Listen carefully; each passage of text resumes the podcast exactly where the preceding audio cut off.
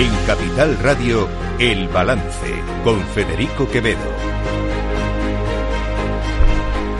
Señoras y señores, buenas noches, bienvenidos este jueves 26 de octubre de 2023. Son las 8, una hora menos, en las Islas Canarias. Escuchan la sintonía de Capital Radio. Les invito a que nos acompañen desde ahora y hasta las 10 de la noche aquí en El Balance. Les vamos a contar, como hacemos cada día, la actualidad de esta jornada. Miren, permítanme una reflexión sin muchos adornos. Esto ayer lo decía Alberto Núñez Feijóo, lo decía con toda la razón del mundo.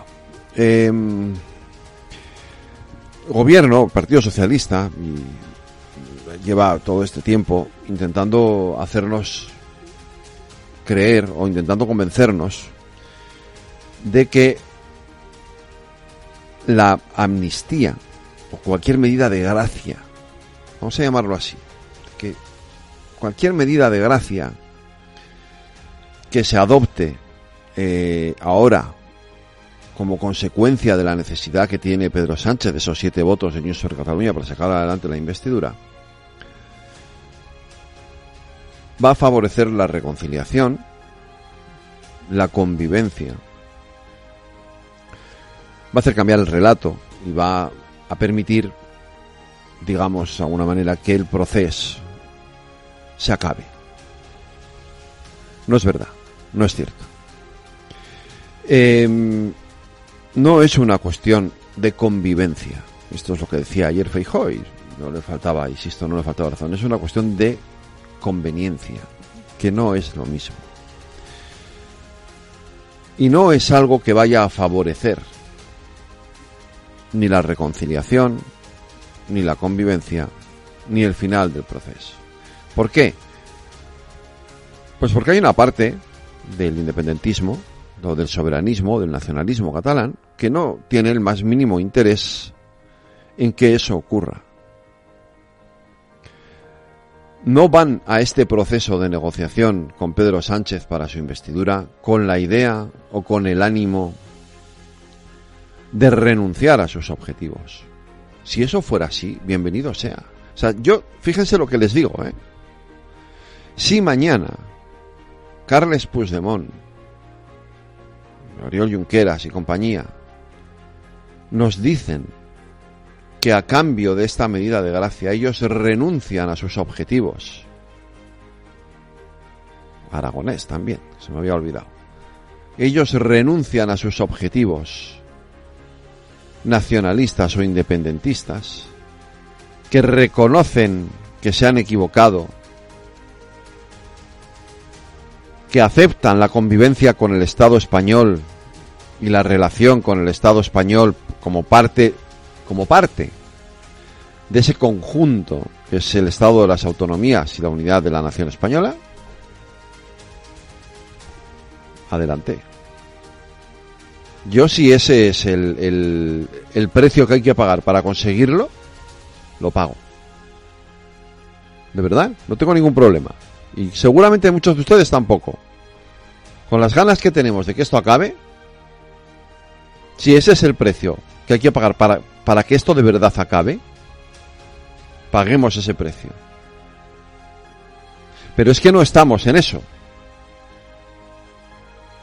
Y ustedes y yo, y los que negocian en la sombra, con opacidad, sin contarnos lo que de verdad se está hablando en esas negociaciones, que yo entiendo que en unas negociaciones siempre hay una discreción, pero hombre, aquí es que hasta el país se ha quejado ya, que eso tiene, en fin, tiene lecturas, de esta opacidad. Es que no sabemos de qué se está hablando, y eso es lo peligroso. Nos lo imaginamos, nos lo suponemos, lo presuponemos. ¿Se está hablando de reconocimiento de Cataluña como nación? ¿Se está hablando de una amnistía en la que el Estado reconoce que el 1O fue legal? ¿Se está hablando de ver cómo nos podemos plantear algún tipo de referéndum que satisfaga la necesidad independentista? Uy, de verdad. Yo lo he dicho otras veces. Hay que resolver esto. y a lo mejor en para resolverlo hay que aceptar algunos parámetros que plantea el independentismo. Si yo no digo que no sea así, y sé que a mí me ha costado muchos dolores de cabeza y muchas críticas decir esto, pero no a cambio de 7 votos para una investidura. No, a cambio de eso no. A cambio de un proyecto de país, eso sí.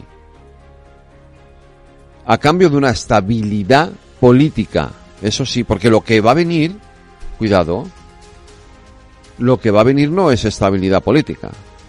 Lo que va a venir, y eso lo sabe Pedro Sánchez, y lo saben también en el PSOE, lo que va a venir es un escenario de confrontación permanente entre los dos principales partidos políticos del país, y un escenario en el que el gobierno, en minoría, se va a ver obligado a sacar leyes que no van a gustar a una parte de sus socios, porque es un gobierno de izquierdas con socios de derechas.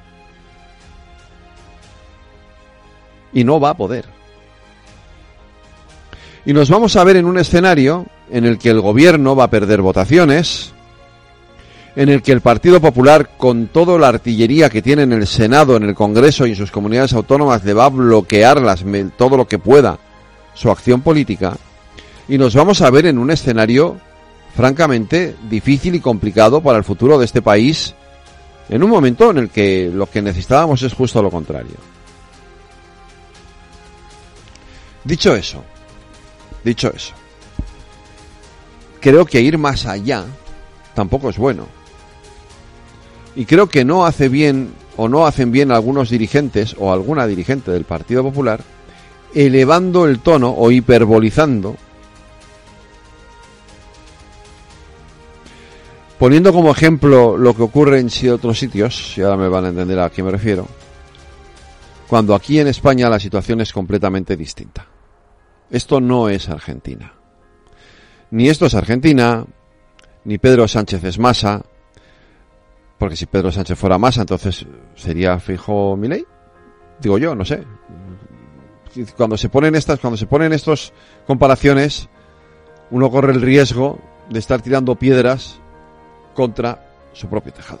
Hace un año avisé de la estrategia de la carcoma de Sánchez y sus socios, la de ir minando las instituciones y las garantías constitucionales hasta que cuando fuésemos a recurrir a ellas no quedase nada. Todas estarían destruidas, deslegitimadas o colonizadas por afines al poder. Y no me equivoqué. Estamos en una situación límite. Y ahora se quiere que la factura de este asalto la paguen las empresas, los trabajadores, los autónomos y las familias. Y aún le deberíamos 7 millones de euros a sus cómplices para sus fianzas. Sánchez es ya un lastre para la economía española, pero en combinación con Sumar resultan letales. Es la fórmula mortal para argentinizar nuestra economía y arruinar a empresas y ciudadanos.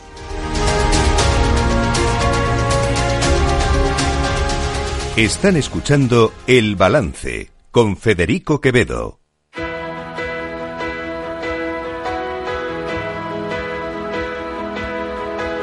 Las noticias de El Balance con Federico Quevedo, Aida Esquirej y Lorena Ruiz. Aida Esquirej, buenas noches. Buenas noches. Lorena Ruiz, buenas noches. Buenas noches. Hace unas semanas fue la Fed la que se tomaba una pausa en la subida de los tipos de interés y hoy ha sido el Banco Central Europeo el que se ha tomado también esa pausa. Después de 10 subidas consecutivas, el BCE pisa el freno, mantiene los tipos de interés en el 4,5%, su nivel más alto desde 2001. La clave es saber si es el fin de las subidas, pero ojo, Christine Lagarde, la presidenta del Banco Central Europeo, asegura que no han terminado. Let me remind you what we do. Our mission is... Déjenme recordarles lo que hacemos. Nuestra misión es estabilizar los precios en línea con el objetivo que nos hemos marcado del 2%. No estamos en el 2%. La mejor herramienta que podemos usar para devolver la inflación a este nivel son las tasas de interés y es lo que estamos usando. Lo único que quiero mencionar es que la lucha que estamos manteniendo no significa que no volvamos a subir los tipos nunca otra vez. Cree Lagarde que hablar de recortes de tipos futuros es prematuro y no cierra la puerta del todo a algún repunte adicional, y ha vuelto a pedir a los gobiernos que retiren sus políticas de apoyo porque es esencial para reducir las presiones inflacionistas. Lagarde augura que la inflación va a seguir suavizándose y la actividad económica va a seguir frenándose, pero asegura que los tipos van a seguir altos porque los precios todavía están demasiado altos, aunque debilite la economía. Es probable que la economía siga débil durante el resto de este año, pero a medida que la inflación siga cayendo, los ingresos reales de los hogares se recuperen y la demanda de exportaciones de la zona del euro también lo haga, la economía debería fortalecerse en los próximos años.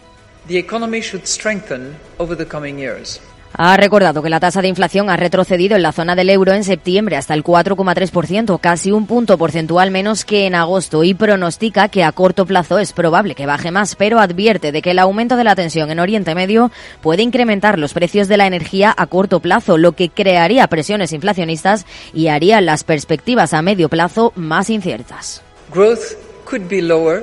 El crecimiento podría ser menor si los efectos de la política monetaria resultan más fuertes de lo esperado. Una economía mundial más débil también afectaría al crecimiento, la guerra injustificada de Rusia contra Ucrania y el trágico conflicto desencadenado por los ataques terroristas en Israel son fuentes clave de riesgo geopolítico.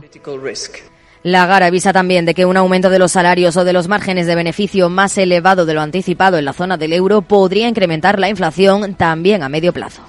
España ha superado por primera vez los 21,2 millones de ocupados en el tercer trimestre, aunque eso sí, el paro ha subido hasta el 11,84%.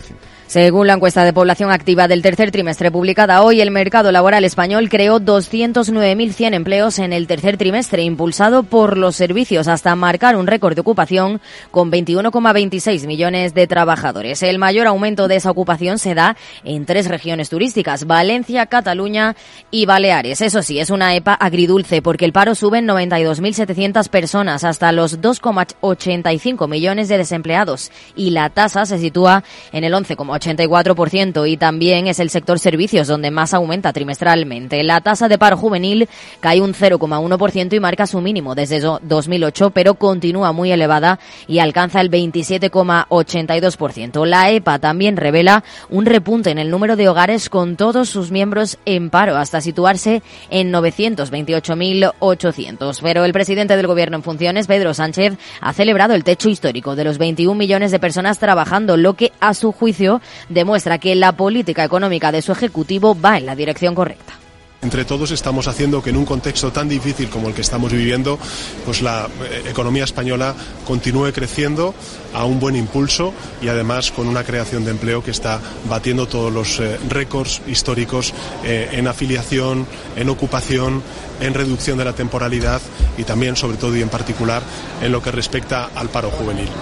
El presidente de la COE, Antonio Garamendi, tras conocer estos datos, ha subrayado la importancia de tener presente que lo privado es lo que genera la riqueza de un país y ha destacado en concreto la industria, que genera puestos de trabajo definidos, bien retribuidos y con convenios estables. Yo creo que hay un dato importante y es de los 200.000 empleos, 190.000 son privados y yo creo que ahí se demuestra también lo que es el tirón del turismo, ¿no?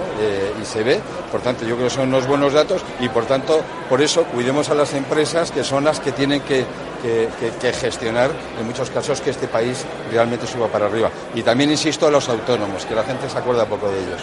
Desde Comisiones Obreras celebran que el empleo esté en cifras récord, pero la secretaria confederal de Acción Sindical y Empleo del sindicato, María Cruz Vicente, ha pedido huir de análisis triunfalistas y ser ambiciosos, porque no solo hemos de conformarnos con la reducción de la tasa de desempleo, sino que hemos de conseguir el pleno empleo.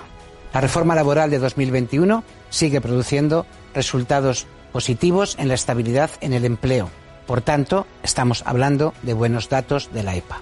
Pero como venimos insistiendo, hay que huir de análisis triunfalistas porque seguimos teniendo una tasa de desempleo del 11,84%, lejos de la media de los principales países europeos. Y la oposición, el PP, ha calificado de preocupante el dato de paro que, según Borja Semper, el portavoz del partido, refleja la debilidad del sistema laboral.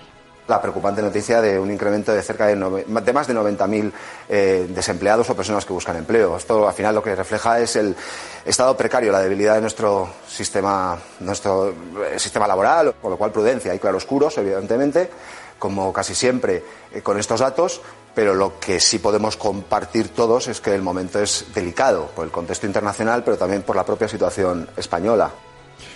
Y una empresa, Repsol, que ha presentado resultados no tan buenos como en otras ocasiones, pero la noticia no está tanto ahí como en esa amenaza de retirar sus inversiones en España si el gobierno continúa adelante con su pretensión de mantener el impuesto a las energéticas. Repsol ha obtenido un beneficio neto de 2.785 millones de euros en los 9 primeros meses del año, lo que supone una caída del 14% con respecto al mismo periodo de 2022, en un contexto marcado por unos precios del crudo y del gas significativamente inferiores a los de 2022, cuando se dispararon por la crisis energética tras la invasión de Ucrania. Repsol destaca que ha invertido 4.362 millones de euros hasta septiembre, principalmente en proyectos bajos en carbono, y el foco principal fue España, donde se empleó un 41% de la cantidad total, y Estados Unidos. Por eso Repsol amenaza que el impuesto a las grandes energéticas, que considera injusto, ilegal, inconstitucional y discriminatorio, puede condicionar sus futuras inversiones en España. La compañía considera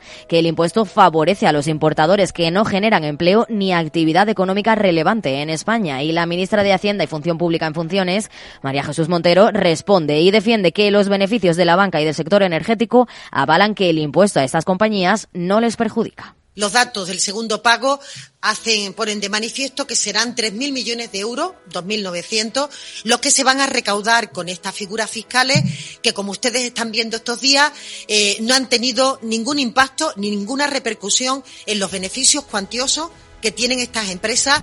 La vicepresidenta económica en funciones, Nadia Calviño, también ha respondido a la amenaza de la compañía, asegurando que a las empresas de nuestro país nunca les ha ido tan bien como con nuestro gobierno, y el programa para la próxima legislatura, acordado entre PSOE y Sumar, sigue una línea de responsabilidad para culminar todo este proceso de modernización de nuestra economía. Un mensaje positivo que para Calviño debería llevar a una positividad también del mundo empresarial. Mire, lo que tenemos es un mensaje muy fuerte de confianza de los inversores internacionales, de los mercados financieros. El precio de la energía en nuestro país está más bajo que en los países de nuestro entorno y eso nos está permitiendo también atraer grandes proyectos de inversión. Estamos viendo que las empresas publican y anuncian en estos días beneficios récord y, por tanto, a los empresarios nunca les ha ido tan bien como con nuestro gobierno. Según anunció Josu Jon Imaz, consejero delegado de Repsol, al comienzo del año el impuesto a las energéticas tendrá un coste de 450 millones de euros en sus arcas en 2023. La AIREF ha rebajado su previsión de crecimiento y ha llamado a un ajuste fiscal para cumplir con Bruselas. La AIREF rebaja al 1,7% su estimación de crecimiento del PIB en España para 2024, 0,3 por debajo de las previsiones del gobierno, pero mantiene la reducción del déficit al 3% del PIB. Eso sí, si se retiran las medidas contra la crisis energética y de los precios y si las administraciones territoriales contienen los incrementos del gasto. La Autoridad Fiscal Independiente señala la necesidad de realizar un ajuste fiscal de unos 9.500 millones de euros al año si estas medidas antiinflación continúan vigentes. El organismo señala que la deuda pública seguirá bajando en 2023 y 2024, pero señala que España seguirá siendo uno de los países de la Unión Económica y Monetaria con los niveles más elevados. Sobre el mercado de trabajo también muestra signos de debilidad en el tercer trimestre, por lo que la entidad sostiene que 2023 terminará con una tasa de paro del 12% de la población activa frente al 11,8% previsto por el gobierno. Y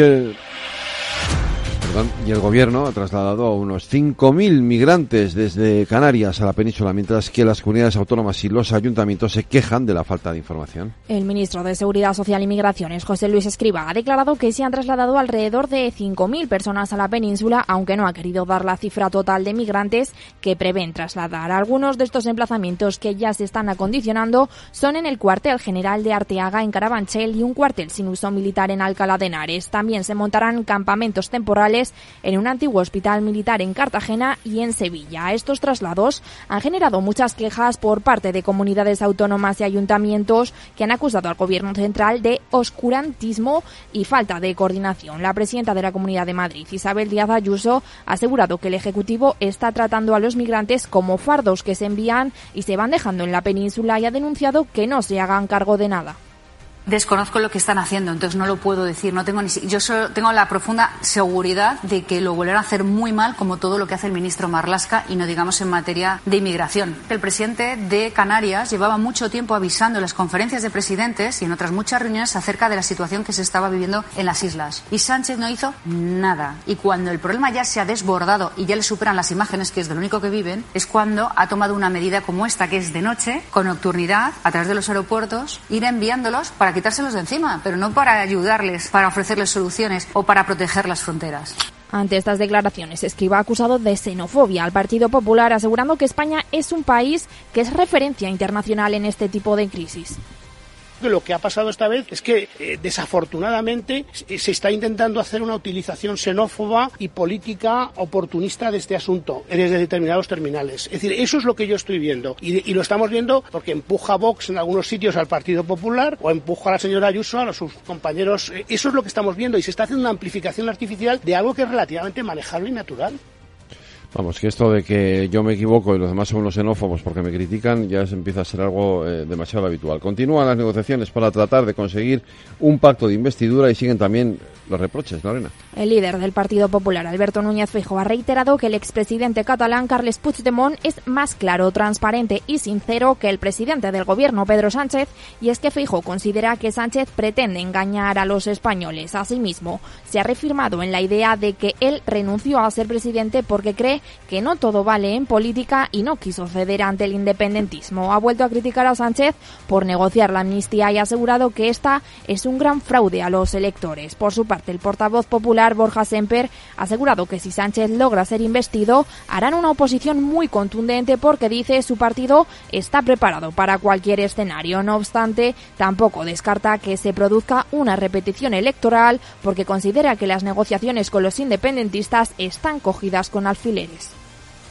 Somos el principal partido que en estos momentos hay en España, el que tiene más respaldo electoral de los españoles. Nosotros estamos preparados para cualquier escenario. ¿Es previsible que estemos en la oposición? Es previsible, lógicamente, y estamos preparados para ese escenario. Pero también estamos preparados para un escenario que tampoco es descabellado, y es que vayamos a una repetición electoral, porque da la sensación de que toda esta negociación en la que está Pedro Sánchez está cogida con alfileres y que son muchos alfileres. Y primera incursión de los tanques israelíes en Gaza para hacer una incursión selectiva que prepare a la invasión definitiva. Lorena. Lo han hecho durante esta madrugada después de que el primer ministro israelí reafirmara que su plan es invadir el enclave palestino. Según el ejército, en la operación los soldados localizaron y atacaron a numerosos terroristas, infraestructura terrorista y puestos de lanzamiento de misiles antiataque. Tras finalizar la actividad y preparar el campo de batalla, los tanques y soldados abandonaron la zona. Mientras tanto, continúan los bombardeos en Gaza, que han matado ya a más de 7.000 palestinos. Ante esta situación, el presidente del gobierno, Pedro Sánchez, ha propuesto celebrar una conferencia de paz en 6 meses y ha insistido en que la solución pasa por el reconocimiento de los dos estados. Desde España proponemos el que se pueda celebrar una conferencia internacional de la paz dentro de 6 meses para que toda la comunidad internacional se sienta implicada, se vea implicada y podamos definitivamente encontrar una solución de dos estados a Israel y a Palestina. En realidad es un estado porque Israel ya es reconocida por la comunidad internacional y quien tiene que ser reconocido es en este caso el pueblo palestino. Lo ha dicho a la entrada de la cumbre de líderes de Estado y de Gobierno en Bruselas, una cumbre que tiene como asunto principal el conflicto entre Israel y Hamás y las consecuencias para la población palestina. A su llegada, los líderes europeos han llamado a detener la muerte de civiles. Por su parte, el líder del Partido Popular, Alberto Núñez Feijóo, ha acusado a Sánchez de haber hecho el ridículo con su actuación ante el conflicto y ha asegurado que su formación está comprometida con el apoyo a Israel y su derecho a defenderse respetando el derecho internacional y garantizando la ayuda humanitaria. Hemos hecho el ridículo cuando albergamos la cumbre de la OTAN y volvemos a hacerlo en el conflicto contra el terrorismo de Hamás. He de decirles que yo he pedido disculpas a mis colegas europeos en nombre de los españoles y he comprometido el apoyo del Partido Popular con planteamiento de la Comisión Europea, el planteamiento del Parlamento Europeo y el Parlamento de los países de la Unión Europea. ¿Y en los mercados, Aida Esquirej, qué pasaba? El IBEX 35 y el resto de plazas europeas cierran a la baja, excepto Milán, tras conocer la decisión del Banco Central Europeo de mantener los tipos sin cambios. El selectivo español pierde un 0,24% en los 8.962 puntos. Entre los mejores títulos se han situado Sabadell, que se dispara más del 6% tras alcanzar récord de ganancias, y Fluidra. En el lado de las caídas, entre los peores, Celnex, Repsol, que ha caído un 1,49% tras ganar casi un 14% menos en el tercer trimestre, Inditex y Aena. ¿Y en Latinoamérica, Lorena? Terminamos en Venezuela porque la Fiscalía ha abierto una investigación penal contra las primarias opositoras. El Ministerio Público ha anunciado este miércoles la apertura de una investigación penal contra las elecciones primarias celebradas por la oposición el pasado domingo, cuando la exdiputada María Corina Machado arrasó con el 92% de los votos, lo que la convierte en la banderada del antichavismo para las presidenciales de 2024.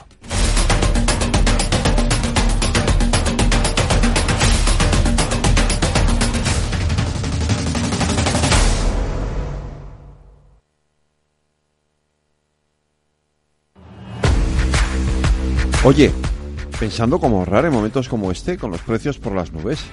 Y todavía no conoces XTB, una nueva forma de invertir pensada para todos. Desde solo 5 euros y cero comisiones hasta 100.000 euros al mes para invertir en acciones y ETFs.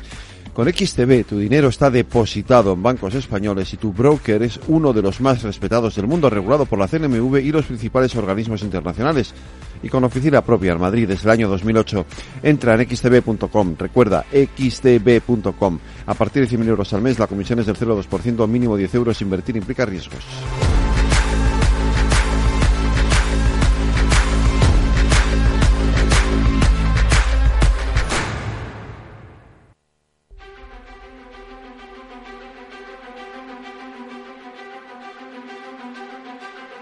Cada día en El Balance nos detenemos en lo más destacado de la actualidad económica y lo diseccionamos en la lupa de Laura Blanco.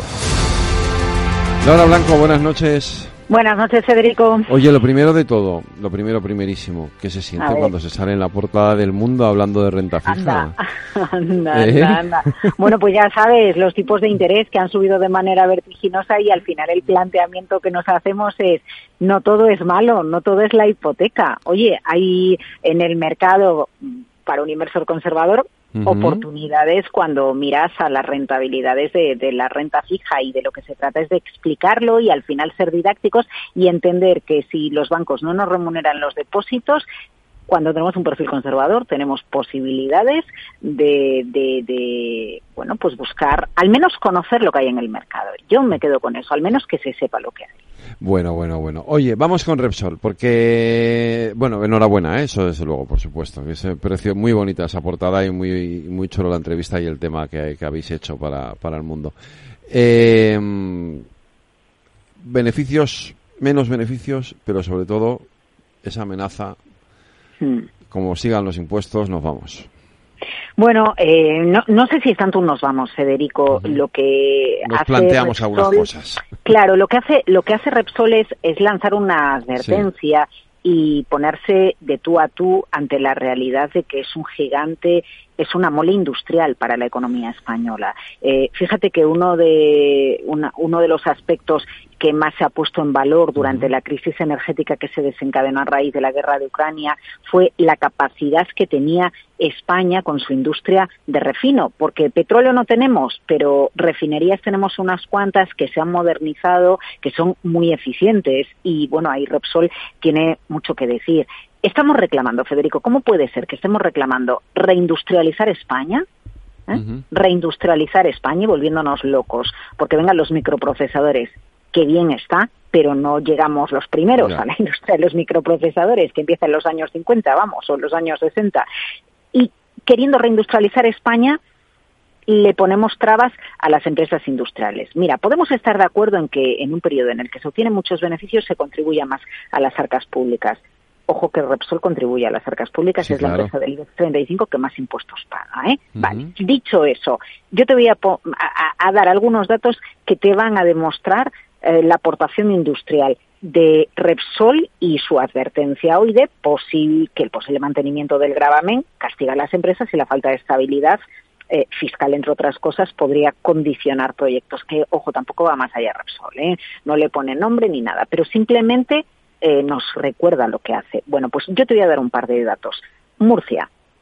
Repsol aporta el 7%, realmente más del 7% del PIB a Murcia, y el 70% de los movimientos en el puerto de Cartagena. El 40% del PIB, de la economía industrial que tiene Murcia, la aporta Repsol. Nos vamos, si quieres, a La Mancha, donde está Puerto Llanino. No te he hablado del empleo que genera, Aportación de Repsol al PIB de Castilla-La Mancha, el 3%, por no hablarte de nuevo de los impuestos, 30% de los impuestos que cada año recauda el Ayuntamiento de Puerto Llano. Queremos reindustrializar España, pero cuando hablamos de beneficios lo hacemos tan a lo grande que no nos planteamos que a lo mejor hay empresas que se enfadan. Entonces, claro, hombre, pues si para unas cosas se dialoga, ¿no? Digo yo, pues ¿por qué no dialogamos también con nuestro tejido productivo, Federico? Oye, un apunte muy rápido para hablarme de esta pausa que se ha tomado el BCE con los tipos de interés.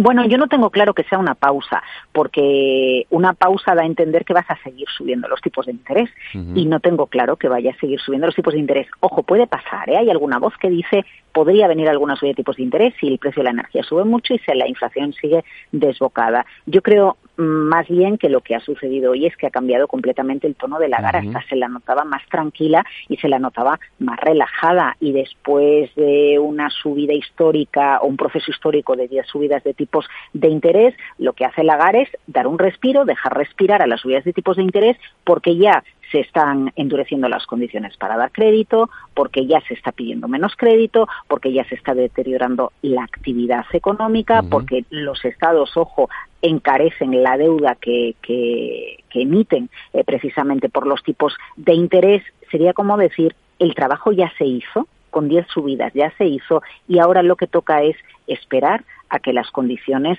de inflación se relajen, y ojalá las 10 subidas de tipos no nos metan en un camino muy tenebroso de desaceleración económica, que por ahí parece que pintan algunas previsiones. Así que yo, más que pausa, lo que diría es, la gara ya estaba más tranquila, se fue a Atenas, y ahora se trata de esperar y ver si todo el trabajo hecho da sus frutos, si es acercar la inflación al 2%, por lo menos bajarla del 3%. Laura Blanco, mañana no, el lunes más lupa aquí en El Balance. Buenas noches, Federico. Buenas noches. ¿Hartos de ser solo un número? Ser activista también es exigir un trato más personal. Es llamar a tu médico por su nombre y apellidos y que él sepa los tuyos. El activismo de la salud tiene nombre y apellido. DKV Personal Doctor.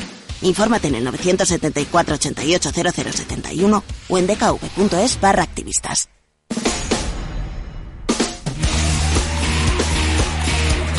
El balance de los deportes con Paco Lloret. Paco Lloret, buenas noches. Hola, ¿qué tal, Federico? Saludos, muy buenas. Antes de analizar la jornada de Champions ayer, el Betis está en juego ahora mismo. ¿Cómo está ese partido?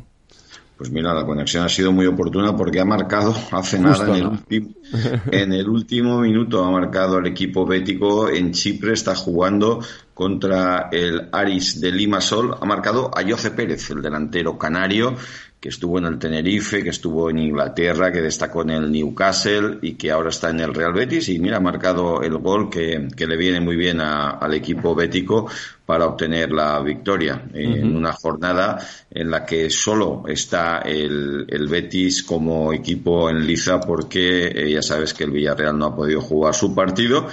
Y del resto de encuentros que se juegan en horario de tarde, lo más destacado es que el Olympiacos de Grecia está ganándole al West Ham de la Premier por 2-1, y que el Marsella, el Olympique, que ese club tan convulso, le gana 3-1 a la AECA de Atenas. El resto de partidos no tienen especial trascendencia. Y ayer victoria del Barça, empate del Atleti, esto es lo que hay que contar.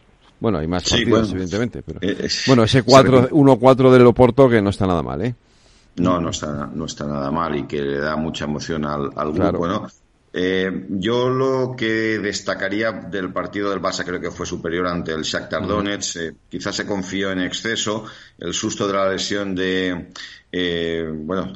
portugués y ahora mismo, pues en principio parece que se va a recuperar y que igual que De Jong para jugar el sábado contra el Real Madrid, ¿no? Fue una victoria que sitúa al Barcelona con pleno de puntos, está ahora mismo con 3 de 3, la misma trayectoria que el Real Madrid y en el caso del Atlético se repitió la historia con goles. El Atlético empató de nuevo en Glasgow, como el mítico partido del 74, y expulsaron a un argentino. En aquella ocasión expulsaron a tres, no todos argentinos, pero esta vez fue a Rodrigo de Polo el que se fue a la calle, ¿no? Es un resultado óptimo para el Atlético de Madrid. Yo creo que ahora mismo tiene muchas posibilidades de pasar, creo yo, sin excesivos apuros. Recuerda que ahora todos los partidos se juegan en el campo del otro equipo, es decir, esto es como una eliminatoria de ida y vuelta, con lo cual el Celtic visitará ahora al Atlético de Madrid, claro. El Barça al Shakhtar y los otros equipos igual, ¿no? El Real Madrid recibirá al Victoria al Sporting de Braga, quería decir. El Sevilla viaja a Londres para jugar contra el Arsenal y por su parte la Real Sociedad recibirá en San Sebastián al Benfica. ¿Y este fin de semana el Clásico?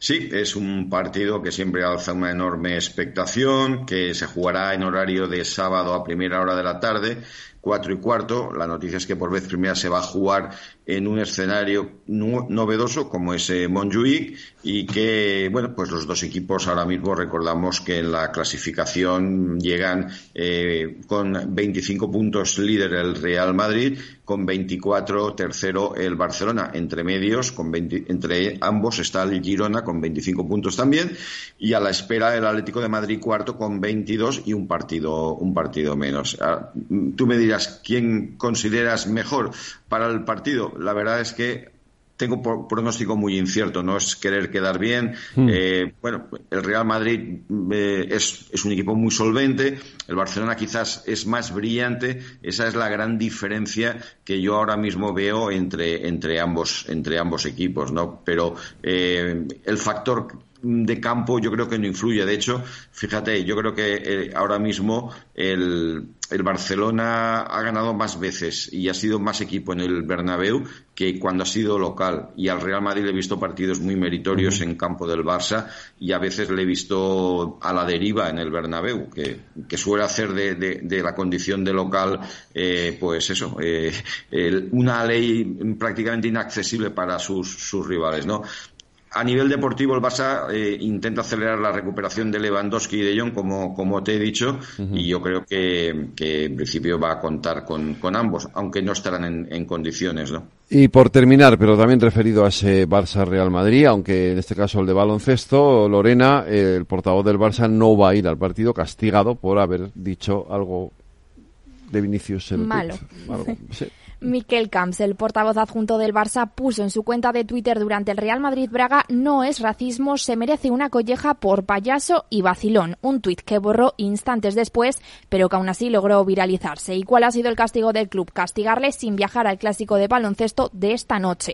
El directivo, por su parte, ha reconocido su error y Rafa Juste ha asegurado que no se va a volver a repetir, y además ha pedido disculpas públicamente al delantero madridista. Pues Paco Llorez, el lunes analizaremos el resto de la jornada de Liga y ya veremos qué ha pasado en ese partido. Un abrazo, cuídate. Cuídate, hasta luego. El próximo viernes 27, tertulia especial en inversión inmobiliaria. ¿Qué impacto tiene la aplicación del criterio ESG en viviendas de obra nueva? ¿Cómo afecta al valor de los inmuebles? Inversión inmobiliaria y sostenible. El próximo viernes 27 a las 12 de la mañana en Capital Radio. Con Meli Torres y la colaboración de AcuAcentor. ¿Quieres cobrar por operar con tu dinero? Con DarwinX es posible y funciona así. Operas un universo de más de 1.500 instrumentos financieros en condiciones competitivas, con nuestro broker o a través de Interactive Brokers. Y aquí viene lo bueno. Mientras operas, construyes tu track record para nuestra gestora, que te paga por tu éxito. Llevamos más de 10 años impulsando el talento. Hemos atraído más de $95 millones de capital inversor y pagamos a nuestros mejores traders cientos de miles de euros al año en comisiones de éxito. Darwinex, donde no pagas de más y cuanto mejor operas, más cobras. ¿A qué esperas? Tu capital está en riesgo. El rendimiento pasado no es una indicación de resultados futuros. Datos actualizados en agosto de 2023.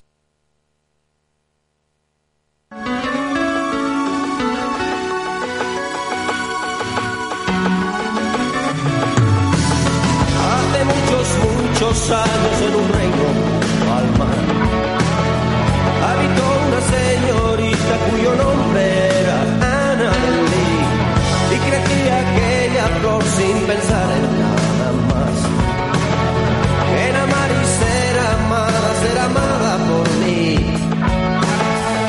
Éramos solo dos niños, más tan grande nuestro amor, que los ángeles del cielo nos cogieron envidia. Pues vamos allá con nuestro futuro sostenible de este jueves, hoy de la mano de Raúl Estevez. Raúl, buenas noches. Hola, buenas noches, Federico. Encantado de saludarte de nuevo aquí un jueves más, hablando de sostenibilidad, y hoy vamos a hablar de... Vamos a hablar de la agenda urbana y vamos a intentar hacer un poquito radio en colores. Ah, pues muy bien, pues estupendo. Esto de la radio en colores está muy bien, porque como los colores aquí en la radio poco se ven, vamos a ver cómo lo conseguimos. Se ven, pero se escriben. Para eso, quienes estudias periodismo, echáis muchos años estudiando. Y mucha imaginación. Sí. Vamos a hacerlo con un invitado más también, ¿no? Creo. Sí, si no es un compañero nuestro de diversos proyectos, que es Jaime Nieves, de Esri, que es un especialista en hacer mapas con colores. Sí, ah, muy bien, pues estupendo. Y para ilustrar las cosas. Pues no sé si nos está escuchando, creo que sí, ¿no? Jaime. Buenas noches. Hola, buenas noches, Jaime, ¿cómo estás? Buenas noches, Jaime. Encantado de saludarte. Encantado de estar aquí, muchas gracias por invitarme. Pues a empezar. Bien, bueno. Me quería contar vosotros a mí. Sí, os voy a contar. Siempre estamos hablando de la Agenda 2030, los ODS, recordamos el ODS 11... que es lograr que las ciudades sean más inclusivas, seguras, resilientes y sostenibles. Muy bonito. Y esto es muy importante porque se prevé que en 2050 el 70% de la población del mundo esté en áreas urbanas. Ya está en este momento aproximadamente el 50%, y actualmente 1.100 millones de personas viven actualmente en barrios, digamos, duros, en condiciones duras, complicadas, en áreas urbanas, y se espera que en 30 años haya 2.000 millones más. Es por esto que el ODS 11, el que se refiere a las ciudades, es importante, aunque el ODS 11 en realidad es una cosa un poquito especial, porque todos los ODS, salvo este, se refieren a cuestiones temáticas: hambre, pobreza, desigualdad, infraestructuras. Pero sin embargo este no se refiere a un área, se refiere a un área física, geográfica, a lo que ocurre en las ciudades. Y en el fondo, si te pones a leerlo, que lo que ocurre que es repetir lo mismo de los otros ODS, en cierto modo, pero centrándose fundamentalmente solo en las áreas urbanas, no en el conjunto. Entonces, resulta que además de la Agenda 2030 tenemos... algo que es posible que muchos de nuestros oyentes hayan oído muchas veces, que es la agenda urbana.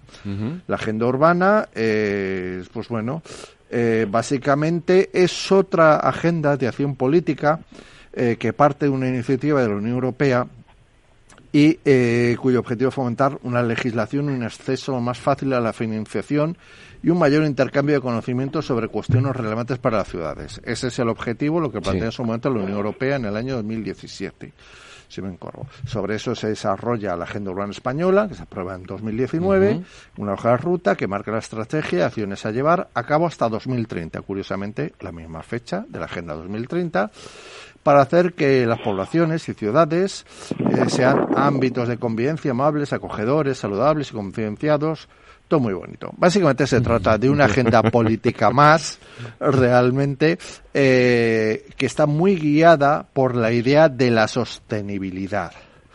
¿De acuerdo? Y entonces, realmente, de la misma forma que tenemos 17 ODS, la agenda urbana plantea 10 ejes estratégicos, que están todos de alguna u otra manera alineados o relacionados con ODS.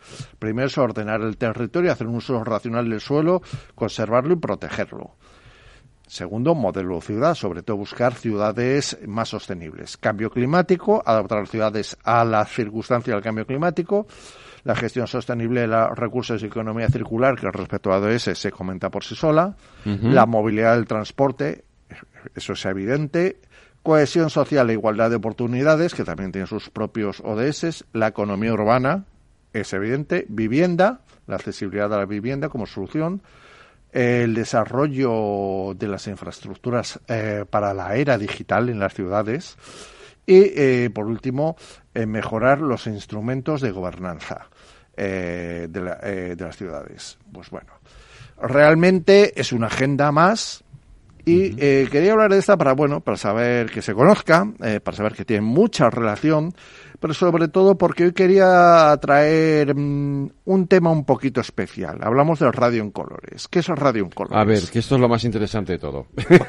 No porque lo demás no lo sea, pero... Cuando hacemos un informe sobre sostenibilidad, cuando hacemos un informe respecto a ODS o agenda urbana, ¿qué es lo que ocurre? Pues muchas veces nos encontramos que terminamos redactando un mamotreto, 200, 300, 400 páginas sobre temas lleno de números, lleno de razonamientos, lleno de exposiciones muy concretas y a veces eso es algo difícil de hacer llegar a la población. Si lo puedes hacer llegar a un destinatario muy concreto que esté específicamente interesado en ello, pero si yo te suelto, Federico, un mamotreto de 300 páginas para que lo hagas llegar a... ¿Tú qué me dices? Pues que me van a decir, uy, eso tiene mucho... Vamos a irnos... Vamos a intentar reducirlo un poquito. A según qué emisora y leemos la Biblia. ¿Podemos concretar? Sí, claro, eso es. Podemos ir a algo. ¿Qué le ocurre? Es aburrido, es tedioso, llega a ser un ladrillo. Y sobre todo hay una cuestión muy clara. Estamos hablando del eje 9, la era digital. Estamos en un mundo muy audiovisual. Yo tengo una hija que está haciendo ahora el bachillerato de artes plásticas y para ella, a ella no le digas que se lea un libro. Se puede pasar 10 horas viendo cuadros y pintando ella. Claro. Y los jóvenes de ahora son muy audiovisuales. Las cosas tienen que ser muy audiovisual. Cualquier institución o empresa que quiera trabajar y dar a conocer su trabajo respecto a Agenda 2030 o ODS, tiene que trabajar muy claramente, teniendo en cuenta que la mejor forma de hacer llegar su información es aprovechando las nuevas tecnologías. La estrategia audiovisual. ¿Qué es lo que ocurre? Jaime, ¿a qué se dedica tu empresa? Esri. Jaime, buenas noches. Buenas noches, ¿me oís? Sí, que te ha preguntado Raúl, para que nos contaras un poco a qué se dedica tu empresa. Sí, os comentaba que mi empresa Esri se dedica a crear sistemas de información geográfica, que son básicamente una tecnología que permite, pues, almacenar y gestionar y analizar y presentar datos, pero datos que tienen un componente espacial o geográfico. Es decir, datos que tú puedes representar en un mapa y que te permiten entender relaciones espaciales que ocurren entre las cosas. Incluso relacionar... Ay, Jaime, ¿a este puedes mover un poquito o se te entrecorta el sonido? Ay, pues mira, estoy con un micrófono de mano, pero o sea que no debería... Vale, ahora mejor, ahora te escuchamos mejor, sí. ahora escuchamos mucho mejor. Perdonadme, sí. Os decía que al final la idea de un sistema de información geográfica es que yo sea capaz de gestionar datos que existen en el territorio. No sé si lo sabéis, pero se calcula que cerca del 80% de todos los datos que se producen en el mundo tienen una componente espacial y nos permite... de alguna forma entender o comprender las relaciones espaciales que ocurren entre los distintos fenómenos. No solo saber qué es lo que está ocurriendo, sino dónde están ocurriendo las cosas y poder relacionar fenómenos porque ocurren en un mismo lugar. Esto es básicamente lo que nosotros hacemos. Ofrecemos tecnología para que nuestros clientes puedan manejar este tipo de información y extraer valor geográfico de los datos que maneja. Bueno, lo voy a contar yo en un poquito de otra forma, un poco más pedestre. Como usuario y compañero vuestro en muchos proyectos que hemos realizado. Básicamente, cuando nosotros vemos un mapa temático de algunos colorines, pues lo vemos. Cuando ponemos otro encima, pues quizás podemos interpretarlo. Cuando ponemos 7 encima... realmente se hace lo que se llama un palimpsesto, que básicamente lo que ves es una mancha de muchos colores muy divertida, pero que nadie sabe interpretar. ¿Por qué? Porque cuando trabajamos de forma tradicional con el papel, eso tiene unos límites. ¿Qué hace la tecnología SIG, Sistema de Información Geográfico, o GIS, que es como se suele decir también muchas veces, lo habremos oído en inglés? Pues sí. Lo que hace es que vincula cartografía con tablas de datos, que pueden ser muy complejas. Tú eso lo puedes reelaborar de tal manera que al final consigues obtener otra cartografía que te muestra los resultados, que pueden ser los resultados de desigualdad por sección censal, te puede mostrar los resultados de distribución de especies y áreas afectadas en esas especies por el cambio climático, te puede mostrar la clasificación de los términos municipales de España, por ejemplo, en función de la superficie porcentual de parques que tienen respecto a su casco urbano. Y eso es lo que hacemos y con lo que trabajamos en muchos casos con Esri, con sus productos, tal manera que lo hacemos, lo dejamos en nuestro ordenador, muy bonito también, pero hacemos lo más importante, que no es dejarlo en el ordenador, sino que es sacarlo fuera. Entonces, ¿por qué he hablado de agenda urbana? Por dos ejemplos que hemos tenido que vamos a poner los enlaces para quien lo quiera ver dentro de la propia página de la emisora. Uno es el caso de Pinto, el municipio de Pinto, y el otro son todos los términos municipales de Segovia. Porque, ¿qué hemos hecho con ellos? Hemos hecho un trabajo de estudio y de elaboración de datos con componente geográfica que se pueden ver sobre agenda urbana, en el caso de Pinto. En el caso de Segovia, ellos tenían una idea que era agenda urbana, pero como la mayor parte de los municipios de Segovia son claramente rurales, le han llamado agenda rural. ¿Y qué es lo que tienen de interesante estos? Que todos los oyentes de Capital Radio, y quien no es oyente de Capital Radio y viva desde Canadá hasta Nueva Zelanda, pueden acceder tranquilamente a la web, a esos enlaces, y ven cuáles son los resultados en términos de Agenda 2030, tanto de Pinto como de estos municipios de Segovia. Jaime, ¿lo amplías un poquito más? Bueno, trabajamos con, al final, muchísimas administraciones locales. Al final, una administración pública o una administración local, al final, lo que hace es gestionar un territorio. De modo que es imposible gestionar un territorio sin tener esa visión geográfica, al final, de lo que está ocurriendo.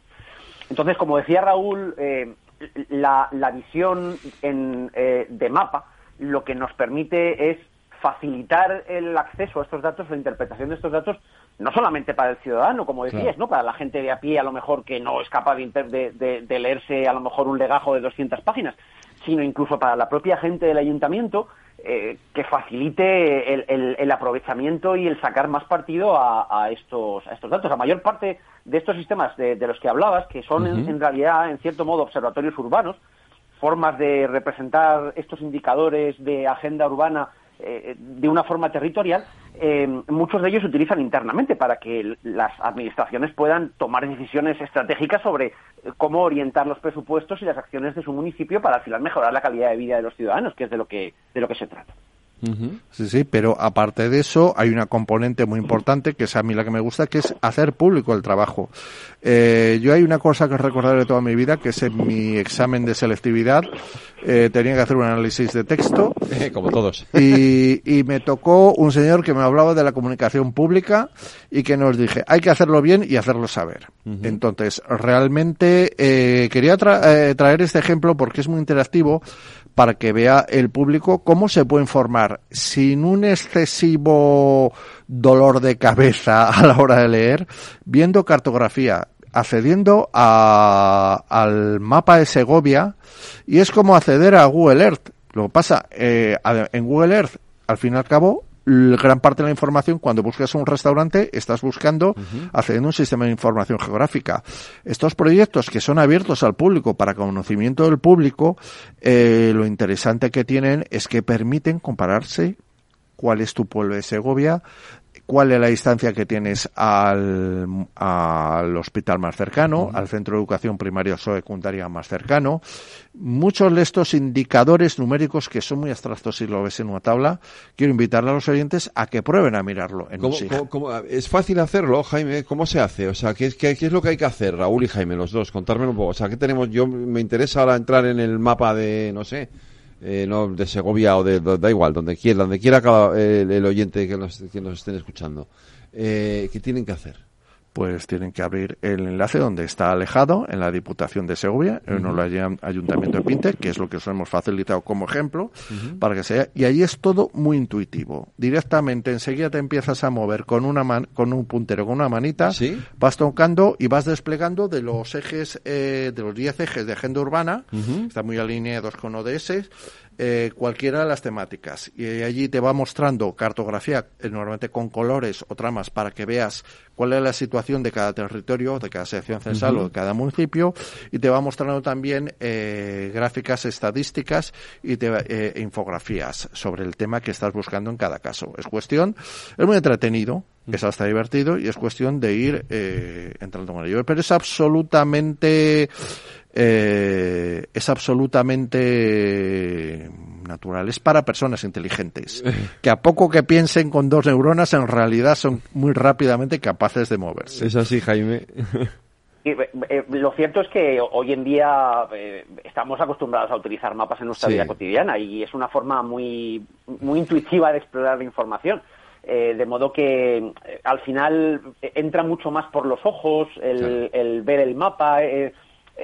Llama un poco a la curiosidad, por lo que decía Raúl, ¿no? Por comparar a lo mejor donde yo vivo con otros municipios alrededor, que es algo que se puede ver, no hace falta hacer nada, simplemente verlo en el mapa ya nos da esa información, y al combinarlo con una serie de indicadores, con una serie de gráficos, pues al final estamos obteniendo un montón de información que es puramente visual y que es muy fácil de consumir por gente que no tiene por qué ser experta en ningún caso, ni en tecnología, ni en temas de sostenibilidad o de agenda urbana. Y luego después de eso te vas a la barra del bar y hablas con propiedad, no por lo que te diga el cuñado. Que esa es la cuestión. Yo creo que es una ventana que abrimos. También en el ámbito de la empresa, muy relacionado con esto, está la historia esta que se habla últimamente, lo del gemelo digital. ¿De acuerdo? Y es algo que, bueno, me gustaría contarlo a nuestros oyentes como herramienta para adaptarnos, para mejorar, para llegar a la sostenibilidad y no estar siempre hablando en plan negativo de que esto está mal. Hay herramientas, y es muy importante que las herramientas lleguen a la población, porque si no llegamos a la población no tiene demanda. Y entonces quien tiene que tomar decisiones no tiene el feedback de la población para ir hacia donde considere. Y es importante la comunicación audiovisual del siglo XXI. Jaime, ¿algo que añadir a eso?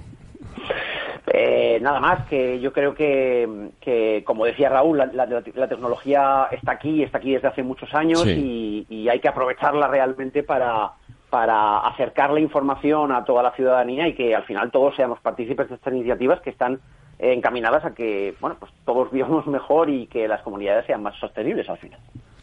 Pues Raúl Estevez y Jaime... Nieves. Jaime Nieves, perdona. Y Jaime Nieves, muchísimas gracias a los dos. Muy clarificador, y sobre todo hemos llenado de color. Pues nada, abrir los enlaces y a jugar. Y a jugar, ¿no? Esto es casi como meterse... es como meterse en Waller. No se necesita mucha más comedura de tarro. Como decirle, meterse en Google o decirle a Siri que nos lleve por algún lado, ¿no?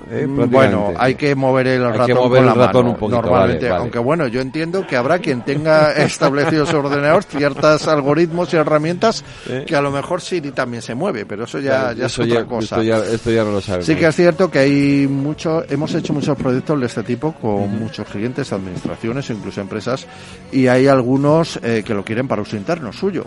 Bueno, a mí se me ocurre, hay una organización turística que lo hemos hecho para 150 municipios. Pues Jaime y Raúl, muchísimas gracias a los dos, un abrazo, cuidaros. Venga, hasta luego. Adiós. Muchas gracias.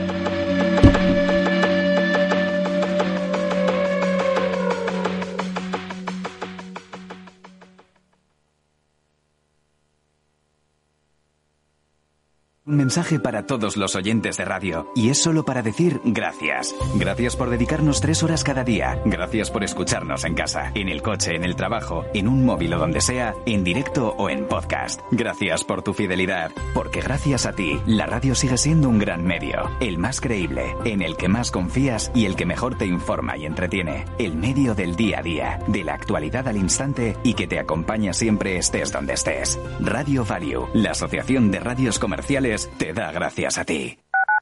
El bosque finlandés, el monasterio de Santa María del Paular y el chocolate artesanal de Rascafría. La impresionante iglesia gótica de Torrelaguna, un pueblo con una historia increíble. La rica gastronomía tradicional. Imposible contarte en tan poco tiempo todo lo que puedes descubrir en las villas de Madrid. El mejor estilo de vida del mundo. Comunidad de Madrid. Dicen que el agua de Madrid es la mejor agua del mundo, pero ¿sabes lo que hay detrás de cada gota? Un gran equipo de profesionales que trabaja para llevar el agua de todos a todas partes, cuidando del medio ambiente y cuidando de ti. Porque no solo te ofrecemos la mejor agua, sino también el mejor servicio. Canal de Isabel II, cuidamos el agua. Desde el 16 de octubre, protégete doblemente de la gripe y el COVID. Si tienes más de 60 años, perteneces a algún grupo de riesgo, eres personal sanitario o sociosanitario, pide cita en tu centro de salud o punto de vacunación. En la web de la Comunidad de Madrid encontrarás más información del plan de vacunación frente a la gripe y el COVID. Comunidad de Madrid.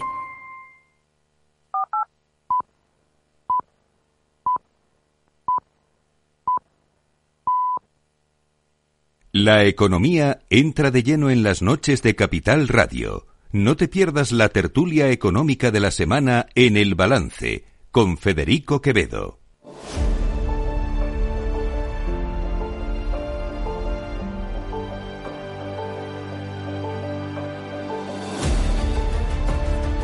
A las 9 de la noche, una hora menos, en las Islas Canarias, en la sintonía de Capital Radio, voy saludando ya mis contertulios de la gran tertulia económica del Balance. Mis contertulios preferidos, di la verdad. Mis contertulios preferidos, no. Muy bien. Unos de los contertulios preferidos. José Luis Moreno, buenas noches. Encantado. Alberto Oliver, buenas noches. Judith Arnal, buenas noches. Buenas noches. Y Juan Carlos Lozano, buenas noches. Buenas noches. Hay muchos temas encima de la mesa. Muchos. Si queréis empezamos por lo más inmediato. Hay dos cuestiones hoy que han sido especialmente noticiosas. Una es el anuncio de resultados de Repsol y esa pseudo amenaza o advertencia de que, oiga, que nosotros tenemos muchas inversiones aquí, que a lo mejor nos están fastidiando un poquito, ¿no? Y luego ese mensaje del AIREF de que la economía, cuidado, que a lo mejor no está yendo tan bien. Fíjate que la americana va como un tiro, pero a lo mejor la de España no va tanto como un tiro. Y luego además hay que ponerlo en el contexto del frenazo de los tipos, ¿no? Del BCE, que no por esperado es menos importante, y yo creo que tiene relación con esa idea, con esa advertencia de la que se hace con la AIREF de que, bueno, a ver si con la economía es que con lo de las subidas de otros tipos nos estamos pasando y vamos a provocar aquí lo que no hay. Bueno, a mí por aquello de la vida real me interesa más el debate de Repsol, ¿no? Y de esa advertencia, ¿no? Aquí hemos hablado muchas veces, porque es un tema que entronca mucho con lo que pasó con Ferrovial en su momento, ¿no? Ferrovial llega un momento en el que yo siempre empiezo cuando hablo de este tema diciendo lo mismo, ¿no? En pleno derecho y dentro de la Unión Europea decide trasladar su sede a otro país, lo cual no implica nada a nivel impositivo, etcétera, etcétera. Bueno, pero lo hace motivado por su idea de que es más fácil saltar desde allí a Estados Unidos, aunque subyace en el fondo esas acusaciones que deslizó de la inseguridad jurídica, etcétera. Bueno, a ver, todos sabemos que en el gobierno, en la coalición de gobierno que ha estado estos últimos años, pues ha habido, yo creo que momentos muy desafortunados, ¿no? De cruce de acusaciones a la empresa. Y yo creo que esos momentos de acusaciones a la empresa, además de desafortunados, provocan un estado o un clima que me imagino que puede dar rédito electoral a algún partido, pero realmente perjudica mucho la situación. Todo, o O sea, esas acusaciones también son parte de la inseguridad jurídica. No solo es un problema, creo yo, de legislar en un sentido o en otro, de decir que ahora vas a poner un impuesto de manera temporal y luego ya estás hablando de un impuesto permanente, de hablar, en fin, yo creo que eso también forma parte de la inseguridad jurídica. Porque al final, yo creo que lo decía el otro día en un congreso, Ana Botín decía una cosa que es muy obvia. Sin empresas no hay pago de impuestos, ni de las empresas, ni de los empleados de esas empresas. Y si no hay pago de impuestos, pues todo lo demás deja de existir. Entonces, esto no quiere decir que las empresas puedan hacer lo que quieran. Pues por supuesto que no. Tienen que estar reguladas, supervisadas, controladas, que ya lo están, por cierto, que ya lo están, uh-huh. y ya está. Yo creo que en ese contexto está lo de Repsol, que, bueno, ha dicho, es verdad, lo de que, oye, bueno, recordemos también una cosa, Repsol es la empresa del IBEX que más impuestos paga en España. Sí, sí. Ha pagado 10.000 y pico millones en los 9 primeros meses, uh-huh. y esa es la empresa que más impuestos paga. También digo una cosa, no le da derecho a hacer nada especial, pero, hombre, yo creo que las empresas hay que dejarlas trabajar, ya está, y dejarlas de más historias. Yo, Federico, al final, uh-huh. Juan Carlos y yo somos como los malos estudiantes. Tú has hecho 2 preguntas, él ha respondido una, ahora yo voy a llegar a responder a la otra, que es la de macro, y así entre los dos llegamos al 5. No somos malos estudiantes, es que nos repartimos bien la tarea. Eso, somos cracks. La parte macro, AIREF, vamos a ver, yo creo que hay que contextualizar los datos que nos están llegando. La AIREF, si no recuerdo mal, tiene unas previsiones de crecimiento económico del 2,3% del PIB para 2023, del 1,7% para 2024. Avaló el cuadro macroeconómico que acompañó al borrador de plan presupuestario que presentó el Gobierno de España ante la Comisión Europea. En el contexto actual, no son malas cifras, son cifras de desaceleración, efectivamente. Pero sobre todo si lo vemos en el contexto de la zona euro, yo creo que la economía española está resistiendo de manera muy razonable. Y está resistiendo de manera muy razonable gracias, por un lado, a que estamos más especializados en el sector servicios que en el industrial, que en este contexto actual es más beneficioso. Durante la crisis del COVID fue justamente lo contrario. Nuestro sector industrial está sufriendo algo menos que el alemán, porque en Alemania los contratos a plazo que tenían las industrias intensivas en energía ya han vencido y están teniendo que renegociar. No es el caso de nuestra industria. Y además no estamos tan expuestos a países como China y Rusia. Uh-huh. Es cierto que se ha producido una parada en la subida de tipos del Banco Central Europeo. Está más o menos en línea con lo que se había venido comunicando, que es una dependencia de datos. No hay forward guidance, no se dice qué es lo que va a pasar a futuro, hay dependencia de datos, y lo que se decía es, con la información de la que disponemos hasta ahora, si mantenemos estos tipos elevados el tiempo suficiente y no cambia nada, deberíamos retornar a nuestro objetivo de inflación del 2% en el medio plazo. Y hay que tener en cuenta que los indicadores adelantados, el PMI manufacturero y el de servicios, están ligeramente por encima de 46 puntos, es decir, están en zona de contracción. Esto para la zona euro, con lo cual, dentro de todo este marco, es cierto que yo creo que la economía española está resistiendo bien. Uh-huh. Y como tú decías, Federico, absolutamente impresionante el caso de la economía estadounidense. Uh-huh. La economía estadounidense, como comentamos en algún programa anterior, ha tenido una crisis bancaria bastante importante este año. Se le ha rebajado el rating por la Agencia de Calificación Crediticia de Fitch, pero tiene fortalezas notables. Por ejemplo, 5 de los 10 principales ecosistemas de startups del mundo están en Estados Unidos. Por cierto, ninguno está en la Unión Europea. Ninguno. Nos tenemos que ir hasta el puesto 13 o 14 para ver Alemania y Holanda ahí. O sea, esto es notable. 8 de las 10 mayores... O sea, no solo es que sean muy fuertes en innovación, en startups, también tienen empresas gigantes. 8 de las 10 empresas de mayor capitalización bursátil del mundo son estadounidenses. Entonces, todo esto justifica que la economía estadounidense esté fuerte. Dicho lo cual, tienen un problema muy importante a mi modo de ver, y es de naturaleza fiscal. La Oficina Presupuestaria de Estados Unidos prevé que entre 2023 y 2033 el déficit público sobre PIB de Estados Unidos al año sea del 6%. Son datos de déficit público de crisis en época de no crisis, es decir, en época de expansión.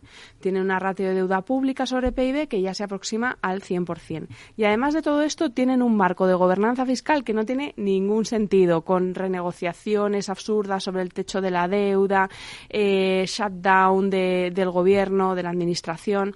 Entonces, está muy fuerte la economía estadounidense, como dices, pero tiene un reto fiscal muy fuerte por delante, y por el bien de todos, de la estabilidad financiera global, espero que lo corrijan no tardando mucho. Alberto, José Luis, venga. Sí, si me permites, por coser un poquito las dos respuestas, ¿no? Hablamos de innovación. Aquí llega el de matrícula, el repipi de la clase. Hablamos de innovación y de regulación. Y en Estados Unidos, claramente, apuesta por la innovación, y la Unión Europea por la regulación. Y España, que hace un poco los deberes de una forma distinta, aplica la innovación en un sitio que es muy peligroso, que es la fiscalidad. Entonces, algunos anuncios políticos sobre la fiscalidad lo que hacen es espantar el capital. Hacen más difícil la toma de decisiones de invertir en nuestro país.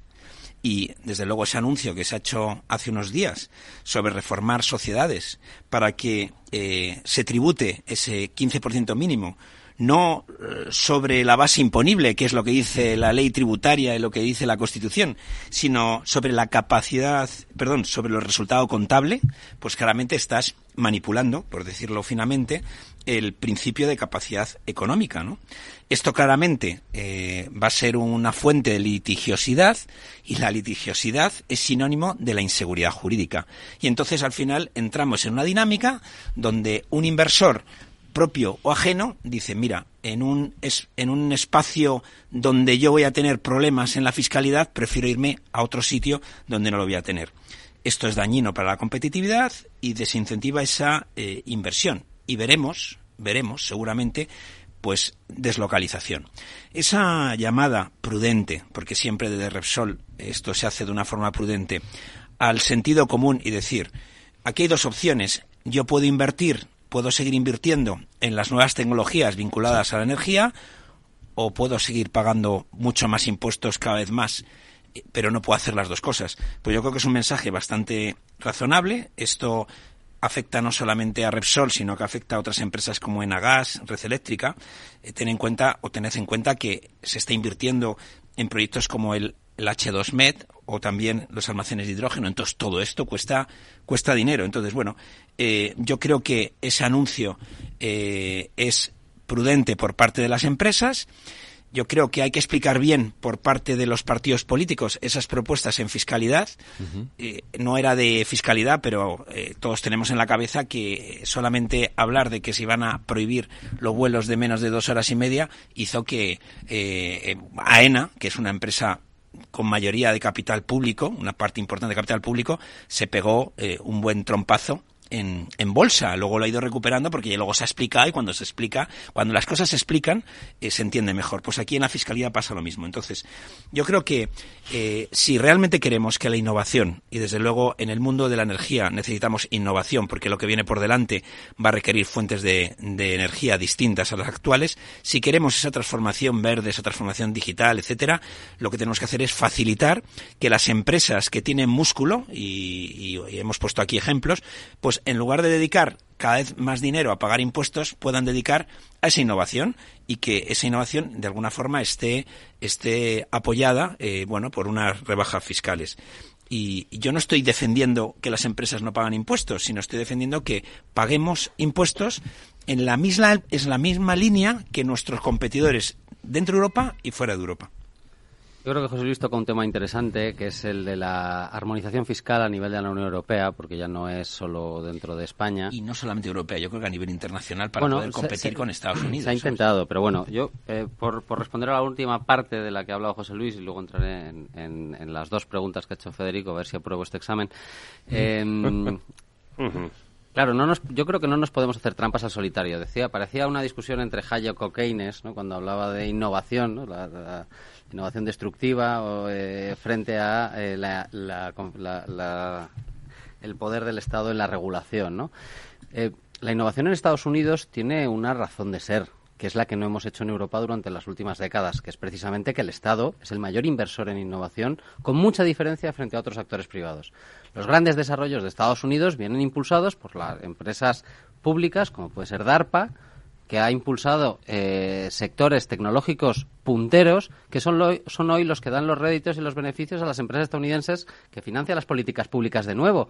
Pero no nos hagamos trampas al solitario. Estados Unidos es el mayor inversor, el Estado estadounidense es el mayor inversor en innovación probablemente del mundo, destinando una cantidad ingente de recursos para que sus empresas y desarrollar nuevos sectores y nuevos mercados. Entonces, yo creo que no hay que pensar en términos de innovación versus regulación, al revés. Yo creo que hay que pensar es qué es lo que queremos hacer, o sea, cuál es nuestra posición, dónde queremos llegar, qué es lo que queremos hacer, cuánto dinero necesitamos para ello y en función de eso ver cómo hacemos para que los impuestos sean suficientes para cubrir esas necesidades. Pero creo que ese es el paso previo. ¿Qué es lo que queremos hacer? ¿Queremos un Estado emprendedor que sea capaz de impulsar sectores como se ha hecho en Estados Unidos? Bueno, pues eso hay que financiarlo. ¿Queremos un Estado del bienestar que sea capaz de pagar las pensiones? Bueno, pues eso hay que financiarlo. Entonces, la discusión no es tanto si más impuestos o menos impuestos, sino qué es lo que queremos como sociedad y hacia dónde tenemos que ir, ¿no? Y en ese sentido... Bueno, yo creo que esto es interesante porque es muy discutible, en mi opinión, lo que has dicho. Venga, llévalo. Luego podemos... quiero que acabe, porque es que... respondiendo un poco a alguna de las cuestiones que se ha dicho antes. Si yo no recuerdo mal, Ferrovial, el statement oficial es que no se fue de aquí por inseguridad jurídica. Corregidme si me equivoco, que se iba de España por un problema... Para cotizar de forma más fácil en Estados Unidos. Para poder acceder a los mercados de capital estadounidenses que tienen mayor liquidez y mayor volumen. Ese es el statement oficial. Si estamos comparando el caso de Repsol, que ha anunciado que a lo mejor se va por una cuestión impositiva... No ha dicho que se vaya, ha dicho que va a invertir menos. Que va a invertir menos y que se está planteando que a lo mejor se va a Portugal. Bueno, con la boca pequeña. Con la boca pequeña, pero bueno, lo ha dicho. O sea, si vamos a comparar, yo me quedo con la parte oficial de Ferrovial, que lo hacía única y exclusivamente para poder acceder a mercados de capital de manera más... También Ferrovial habló de inseguridad jurídica.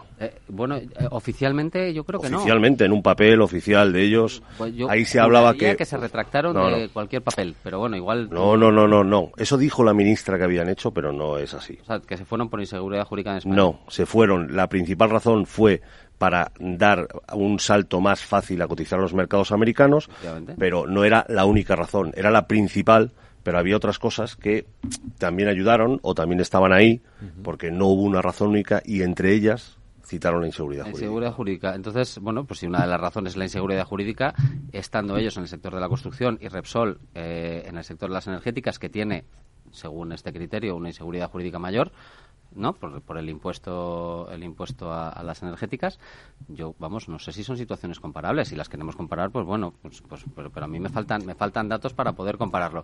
Es decir, si todas las grandes empresas de nuestro país, estratégicas y no estratégicas, porque a mí Ferrovial no me parece particularmente estratégica, se van de nuestro país por inseguridad jurídica, a lo mejor tenemos que pensar que el Estado tendrá que recuperar parte de esas infraestructuras estratégicas, ¿no? Digo, o sea, si Repsol, que era pública, la vendemos y ahora decide que no... ¿Quiere contribuir? O sea, que el planteamiento, por lo que te entiendo, el planteamiento es si las empresas piden... No hacen lo que el gobierno quiere. Más estabilidad jurídica... Tenemos empresas... Bueno, tú has dicho recuperar las infraestructuras. Eso me suena a nacionalizar. Bueno, eso se paga, ¿no? Pero eso es nacionalizar. ¿Pero eso se paga o no se paga? Bueno, pero claro que se paga, pero tú lo que estás defendiendo es nacionalizar entonces esa parte de las que se van. Es que yo creo que no podemos permitir que empresas estratégicas de nuestro país se vayan fuera de nuestro país, creo. Si tú te estás diciendo que... Pero no se van fuera de nuestro país, se van dentro de la Unión Europea. Es que estamos dentro del marco de la Unión Europea. Es que eso es muy importante. Otra cosa es que me dijeras que ya van a Singapur. Pregúntale que a los franceses si EDF crees que en alguna circunstancia se puede ir de Francia. O a los alemanes si el servicio postal de correos alemán se puede ir fuera de Alemania. Es que en ningún país europeo va a ocurrir esto. En el fuera de Italia, impensable. Los Paganinis de la Unión Europea somos los españoles en este sentido. También puede ser. Hemos dejado escapar a todas nuestras empresas de estratégicas, que son estratégicas para el crecimiento del país, dentro de pero también de entonces podremos pensar que el problema puede que esté en el gobierno. O sea, ¿tú crees que los gobiernos que vendieron todas las empresas estratégicas hicieron bien y entonces el problema ahora es del gobierno actual? Porque... ¿Por qué? No se pregunto. Porque si no se han ido las empresas hasta ahora y estaban funcionando y resulta que en el gobierno actual las empresas, porque hoy hemos tenido más pruebas, o sea, no ha sido solo la Repsol, ya has visto la COE que también ha salido a hablar del tema, Bueno, es la patronal de las empresas. De la inseguridad jurídica. De... Bueno, no de la inseguridad jurídica. Decir, no exactamente sabes, si de la inseguridad jurídica. Se dice una palabra en la que yo sé que es la patronal. Entonces, claro, pero en ese sector obviamente están todos de acuerdo en que no quieren que le suban los impuestos, evidentemente. Bueno, claro, evidentemente no pero quieren que le suban los impuestos. Volviendo, es una cuestión de impuestos. Yo de verdad creo que España es un país serio y yo creo que hablar de inseguridad jurídica en España no tiene mucho sentido, a mi modo de ver. Ahora bien, dicho esto, la economía española creo que tiene una serie de retos importantes y en particular para mí los principales retos que tenemos son de naturaleza fiscal, el primero, el segundo, de falta de convergencia de nuestro PIB per cápita real con la zona euro, y esto se deriva por un lado de una productividad decreciente y esto a su vez está relacionado con falta de inversión en innovación tanto pública como privada. Y en segundo lugar, esta falta de convergencia real yo creo que también está relacionada con el mercado de trabajo, con que tenemos una tasa de empleo más baja que otros países de la zona euro. Con lo cual, yo creo que los problemas de España, de la economía española, existen, son de naturaleza estructural y en particular está relacionado, pues como decía, fiscalidad, necesidad de invertir más, tanto por parte del sector público como por el privado, en I+D+I. Y finalmente, mercado de trabajo. Y a mí lo que me gustaría es que las propuestas que por cualquier partido político, me da igual el color, se hicieran, atajaran estos problemas. A mí es lo que me gustaría ver. Y al final a mí me parece que el hecho de que a nivel más político, mediático, nos perdamos en debates de si hay seguridad jurídica o no en España... realmente desvía el tiro de donde realmente está el problema. Y a mí esto me genera un poco de tristeza, la verdad. Bueno, yo creo que no es un debate de si hay seguridad jurídica o no. Claro que España es un país serio. Es un debate de que hay empresas que se quejan de una cierta inseguridad jurídica. Eso es también un hecho que está ahí. O sea, y se quejarán por alguna razón. Y se han quejado ahora, ¿no? Y volviendo antes, que no me resistía a decírselo a Alberto, antes decía Alberto, decía, no, es que el debate no es, me parece que decías, innovación o pago de impuestos, ¿no? Regulación. Hombre, pues yo creo que el debate sí es el pago de impuestos. El debate es a dónde van nuestros impuestos. Claro, porque el problema es que si esos impuestos fueran a financiar innovación, como has puesto el ejemplo de Estados Unidos, yo te diría, joder, pues estupendo, claro, muy bien, ¿no? Pues oye, que se pagan impuestos y que se haga esto. Pero, lamentablemente, o para financiar pensiones, que está muy bien. Pero, lamentablemente, el Estado lo que tiene también es un problema de exceso de gasto. Pero de gasto no me resisto a una cosa. El mayor gasto que hay en este país son las pensiones. Por supuesto. Entonces, sí. Por supuesto. Vamos a centrar bien el tiro. Yo he dicho dos cosas. He dicho, primero, tenemos que saber qué queremos hacer. Si queremos dinero para innovación, si queremos dinero para el estado del bienestar, porque obviamente en Estados Unidos invierte mucho en innovación. Pero y muy poco en el estado del bienestar. Eso es verdad. Entonces, yo creo que no se puede desvincular la capacidad recaudatoria de un estado de la capacidad de inversión de un Estado, porque si no solo lo estás financiando con deuda y eso tiene un límite. Entonces, si estamos dispuestos a renunciar al Estado del Bienestar para invertir todo el dinero en innovación, pues es un modelo, es el modelo que tiene Estados Unidos. Pero aquí nadie ha dicho eso. Eso es muy maximalista. Vamos a ir. Es un planteamiento como muy maximalista. Cerrando algunos temas. Pago de impuestos. Bueno, luego hablamos de impuestos, pero a ver, dos temas. Innovación y regulación. Inteligencia artificial, ciberseguridad, Unión Europea, obsesionada con la regulación. Estados Unidos, obsesionados con los productos y servicios de ese negocio. Decía Judith hace muy poco y me acuerdo de ella siempre. Y además de este tema. Luego, volviendo al tema, ¿cómo hacer los anuncios? Cuando tú hablas de impuestos, cuando tú hablas de regulación, es importante que tú pactes o acuerdes con los agentes sociales esas medidas, porque si no, se vuelven contra ti. ¿Por qué han salido los empresarios en tromba? Y, por ejemplo, ayer me parece que era el Congreso de AECOC, que son empresas de gran consumo, que representan el 20% del PIB nacional. Te lo vas a adelantar. 4,5 millones de puestos de trabajo. Pero el niño repelente de la matrícula de honor se quiere hacer con tu puesto. No.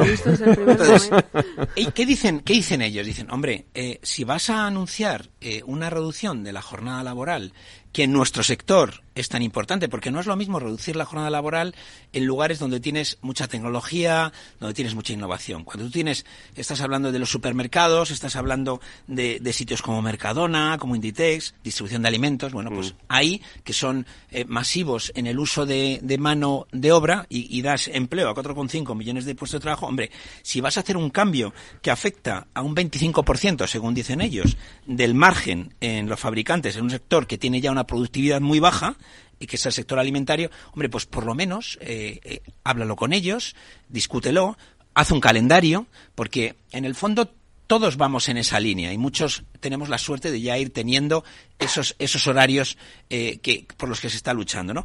Pero, desde luego, si vas a hacer una medida que supone un aumento del coste laboral entre un 7 y un 10% en un sector que ya tiene, además, que luchar contra una inflación del 3%, bueno, pues si eso no lo haces con su consenso, pues qué menos que ellos te critiquen.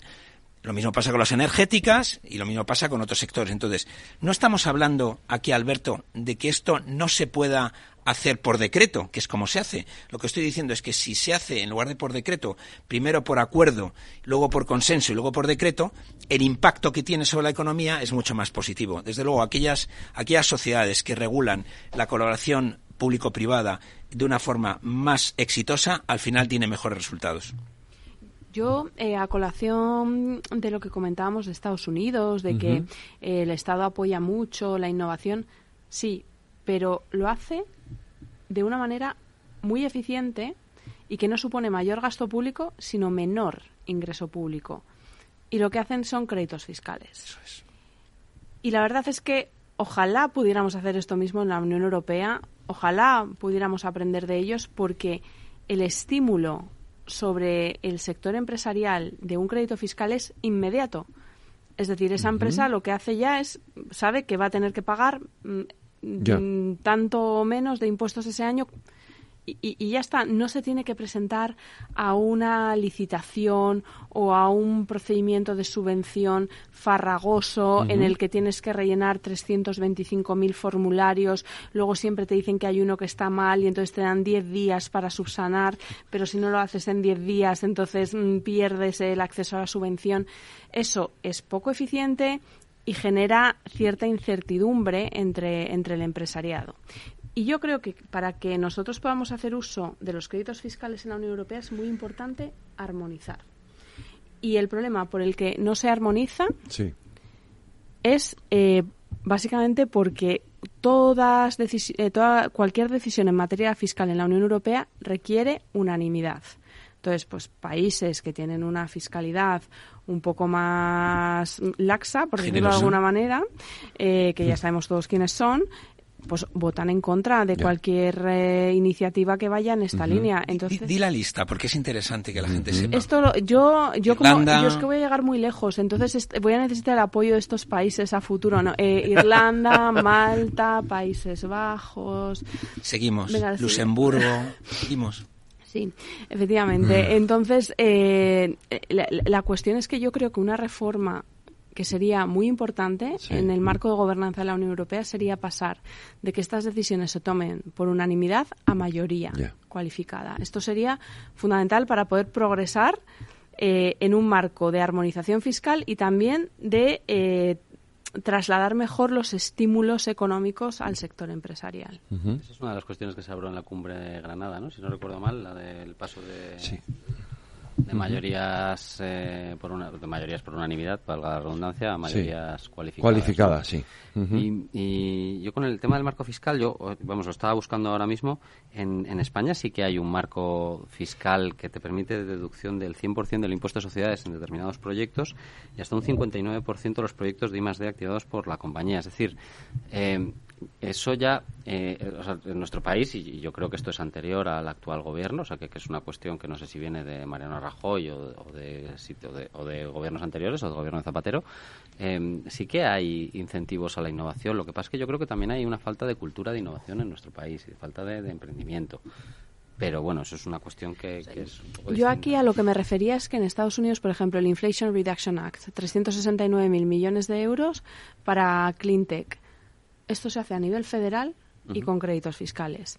Next Generation EU, Eso es un lío. O sea, es que primero la Unión Europea te tiene que hacer el desembolso, pero bueno, no es necesario el desembolso, vamos a empezar a movilizarlo ya.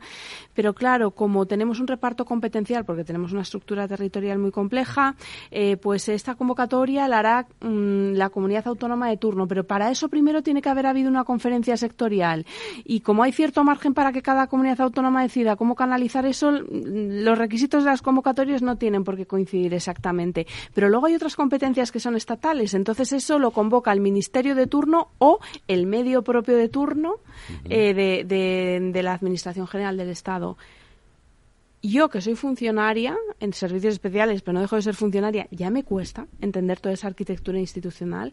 Para un empresario que no tiene por qué saber nada de la administración pública, claro, yo me imagino... Para un empresario de pyme. Claro. Sobre todo para una pyme, sí. Es que esa es la clave, ¿no? Porque todos cuando hablamos de empresario pensamos en los ferroviarios y los Repsoles de la vida, pero en España la realidad no es esa. El 99% son pymes, o sea que al final... España la realidad no es esa. Entonces eso se puede aplicar a cualquier discusión que hagamos, ¿no? Y la realidad con los fondos, que son, desde luego todos tenemos la idea de que son una grandísima oportunidad para España, pero es una grandísima oportunidad que estamos perdiendo. Es que ¿cuánto ha llegado? Los últimos datos, ¿cuáles eran?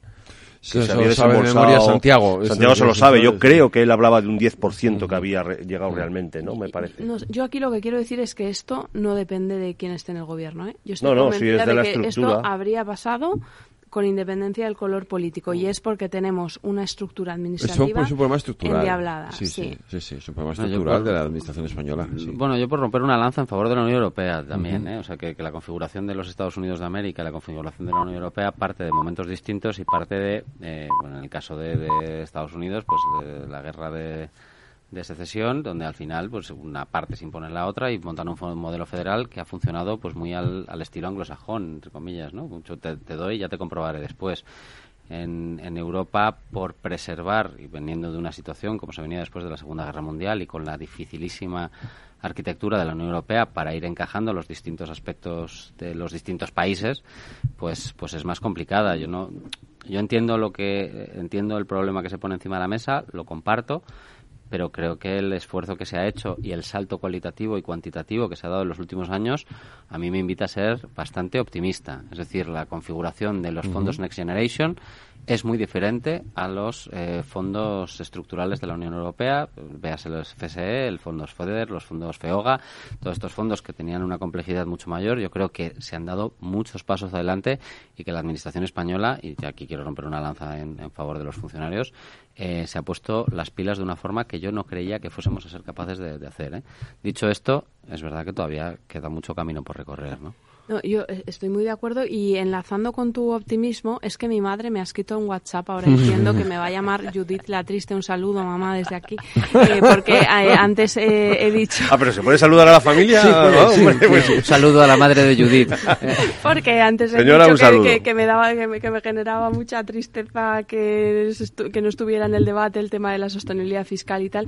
No, Grecia, que os compartí el otro día por el chat, ha recuperado la calificación de Investment Grade por parte de Standard & Poor's, y la verdad es que a mí esto me hace particularmente feliz, porque sí que es cierto que a la economía griega se la sometió, y al pueblo griego, a una terapia de choque brutal, que yo de hecho creo que es uno de los motivos por los que los programas de asistencia financiera, los rescates, tal y como se concibieron, están muertos. Eso no va a volver a suceder, no se va a replantear así. Por eso, como decías tú, Alberto, cómo se ha planteado el Next Generation EU, la verdad es que es encomiable, porque ya no es la Unión Europea que viene a imponer determinadas reformas e inversiones a un país, sino que es el Estado miembro el que negocia con la Comisión Europea y el que propone qué es lo que necesita. Y a pesar de que se le impusieron 3 programas de asistencia financiera, 3 rescates con una condicionalidad leonina a Grecia, han salido adelante, y yo creo que es algo que tenemos que celebrar y que dice que efectivamente el proyecto europeo está en marcha. Yo ahí, si me permitís, porque lo habéis apuntado, es verdad que esta nueva generación de fondos europeos tiene unas características que los hace mucho más potentes que los anteriores, que tienen que ver, primero, que el pago se va a realizar en función del cumplimiento de hitos y objetivos, no simplemente con la ejecución del gasto que ocurría antes.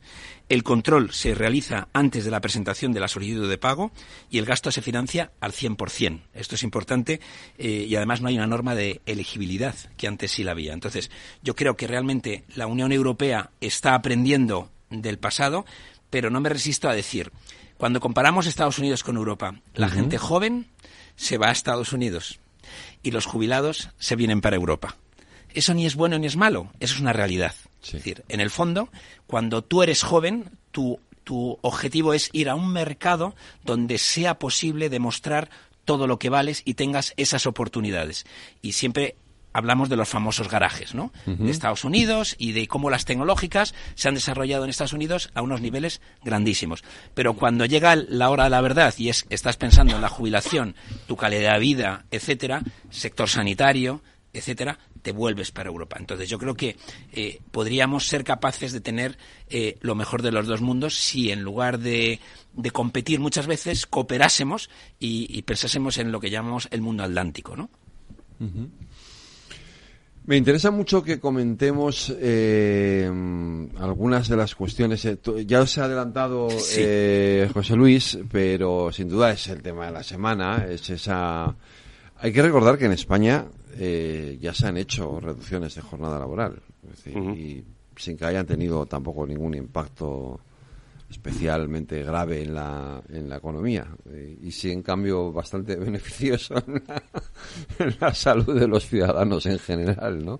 Yo recuerdo cuando mi padre, no sé vosotros, pero yo recuerdo cuando mi padre trabajaba los sábados por la mañana, incluso los sábados por la tarde.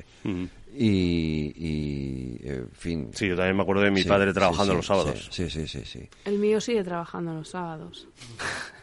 Y así me compra bolsos bonitos y espero que siga haciéndolo. Bueno, claro, ya, pero lo hace por eso, porque es para comprar a ti bolsos bonitos. Rectifico, mi padre fichaba los sábados también.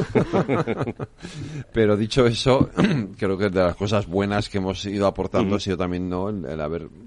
Pues yo creo que aquí hay una parte del debate más política, que no quiero salirme de un poco de lo que es el contenido del acuerdo, el pacto de investidura, etcétera, y más profundizar un poco más en realmente en las consecuencias económicas, si realmente las tiene una medida de este tipo. Alberto, que imagino que habrá estado más metido en la hasta altas horas de la madrugada. Se ve la pluma de Alberto totalmente, ¿eh?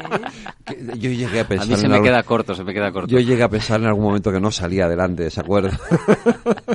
Yo estaba apostando por las 32 horas diarias, digo, sí, perdón, no, semanales. No, pues, o sea, yo quería empezar un poco en la línea de lo que ha venido ocurriendo en esta última legislatura, ¿no? Me recuerdo todos los vaticinios terribles que se hicieron sobre la subida del salario mínimo interprofesional, y estamos en 21,3 millones de personas empleadas en este país. El descalabro que iba a suponer la reforma del mercado laboral, y estamos en 21,3 millones de empleados en este país. La cifra, yo creo que es la cifra más alta jamás alcanzada. No digo que todo sea perfecto, pero de momento seguramente tenga algunos puntos débiles, pero sin duda yo creo que es una buena noticia de la que felicitarnos, y que el mercado laboral parece que en nuestro país está sano y las previsiones así lo indican, ¿no? También había previsiones negativas que no se terminaron de cumplir. Yo recuerdo hace año y medio, 2 años, que la primavera, el otoño-invierno iba a ser catastrófico, y tampoco pasó gran cosa. Es más, siguió creciendo España a un buen ritmo. Yo creo que este acuerdo es un acuerdo que pone a la economía en primer plano y a la sociedad en primer plano. 37 horas y media. A día de hoy, la última reforma de... Si tengo bien los datos, la última reforma del tiempo de trabajo fue hace 104 años. Donde se pasó, en teoría, a trabajar, teóricamente, 40 horas semanales, ¿no? Esto es la última reforma que se hizo. Yo creo que 104 años después tenemos la posibilidad de probar nuevas formas de trabajo en este país. Y segundo, entre los años 1995 y el año 2022, la productividad aparente del trabajo, según los datos de línea, ha crecido un 15,3%, mientras que el salario remunerado ha crecido tan solo un 1,2%. Es decir, el valor percibido por los trabajadores ha menguado de manera constante en las últimas décadas. Y esto tiene dos vías de arreglarse, es decir, o se incrementan sustancialmente los salarios para recuperar esa competitividad salarial que ya no estamos teniendo, o se recupera en tiempo también, como se hizo en su día la administración a través de los moscosos. La prueba piloto que se hizo de los 4 días semanales en Valencia ha tenido luces y sombras, pero yo creo que tiene muchas más luces que sombras, ¿no?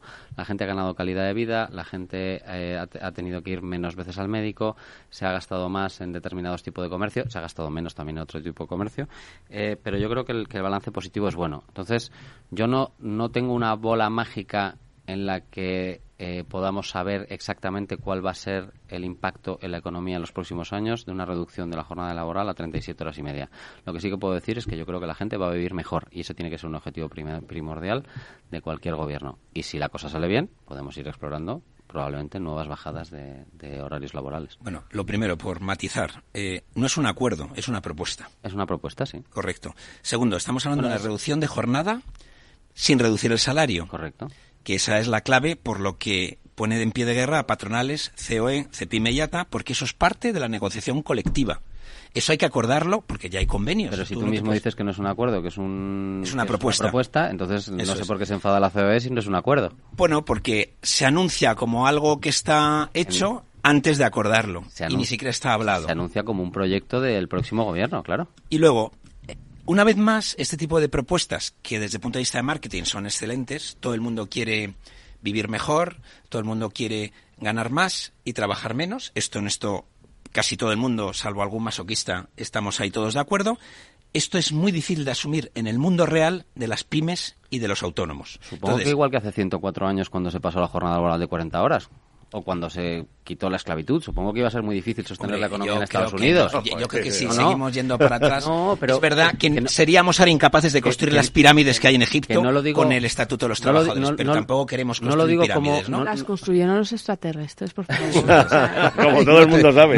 No tenía el Estatuto de los Trabajadores. Yo te digo, no lo digo como un acto de demagogia. Yo he leído porque me interesa muchísimo la reacción que tuvieron la gente que tenía explotaciones de algodón en Estados Unidos cuando se planteó la posibilidad de quitar la esclavitud, y aquello era un drama. Y se quitó y no fue tan drama. Y cuando sin llegar a hablar ha ido avanzando en distintas épocas, correcto, y no ha pasado nada. Correcto. Y hay sociedades vive mejor. Y hay sociedades que han retrocedido. En el mapa del mundo hay muchas sociedades que por pasarse de los mundos ideales al final viven prácticamente atenazadas por sus gobiernos en la mendicidad y muriéndose de hambre. Y no vamos a poner ningún ejemplo. Pero Argentina, querías decir. Yo estaba pensando en Roma, por favor. Pero si hablamos de jornada laboral, de costes laborales, productividad, competitividad, todo eso, desde mi punto de vista, hay que hablarlo con seriedad y hay que hablarlo con los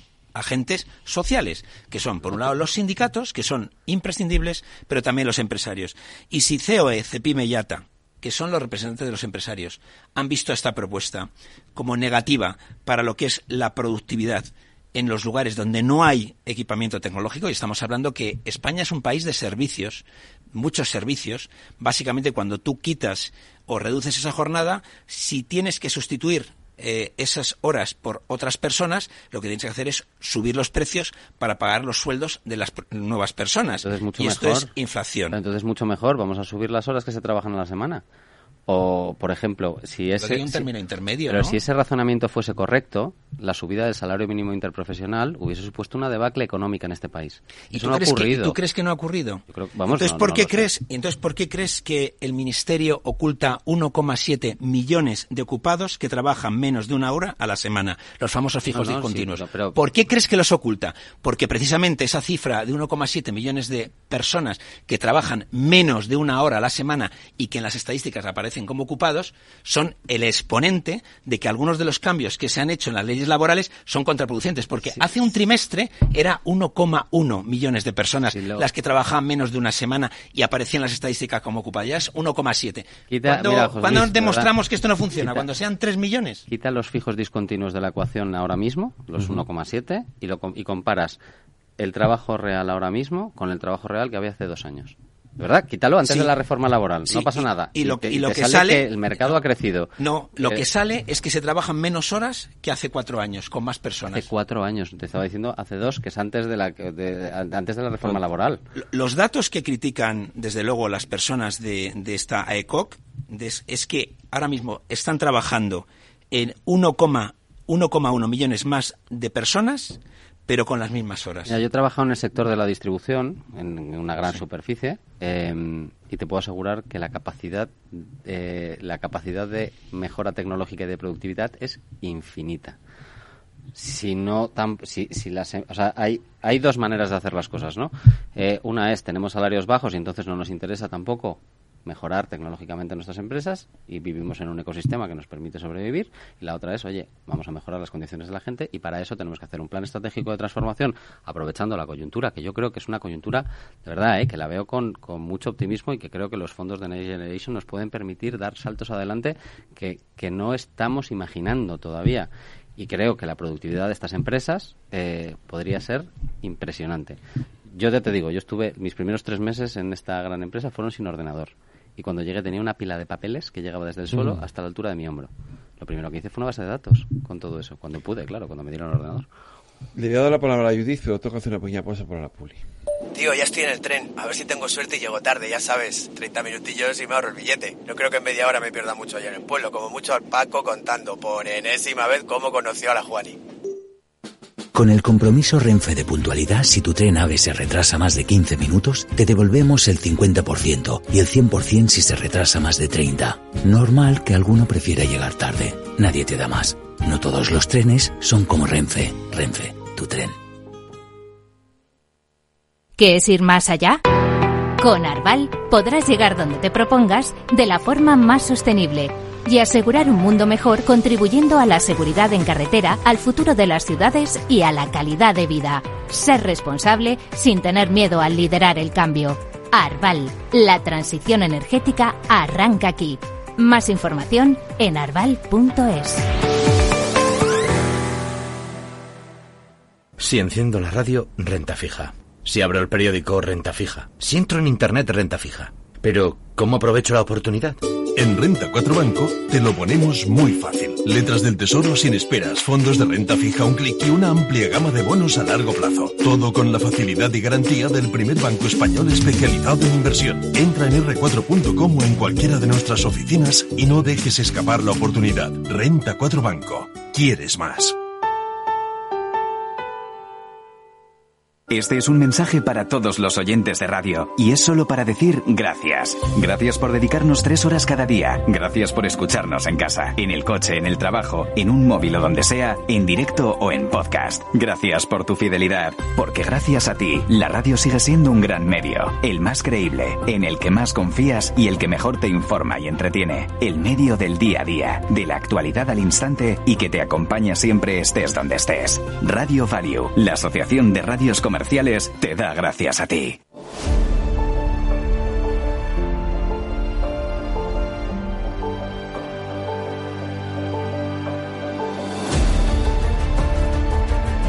A ver, Judith. Yo, por poner una nota positiva, quiero comentar los datos de la EPA de tercer trimestre que han salido hoy. Y hay 2 datos con los que a mí me gustaría que nos quedáramos. El primero de ellos es que hemos alcanzado un máximo histórico de ocupados, 21,3 millones de personas ocupadas. Y además hemos alcanzado también máximo histórico de personas activas en el mercado laboral, 24 millones de personas. ¿Cómo se ha distribuido esto? Bueno, pues el empleo ha crecido, 209.000 trabajadores. Uno puede decir, bueno, es normal, es el tercer trimestre, es el verano, turismo. Bueno, 100.000 empleos se han creado en el sector industrial, que hasta ahora los datos de creación de empleo en el sector industrial no eran especialmente buenos y aquí, sin embargo, hemos visto que se han creado 100.000 empleos en el sector industrial.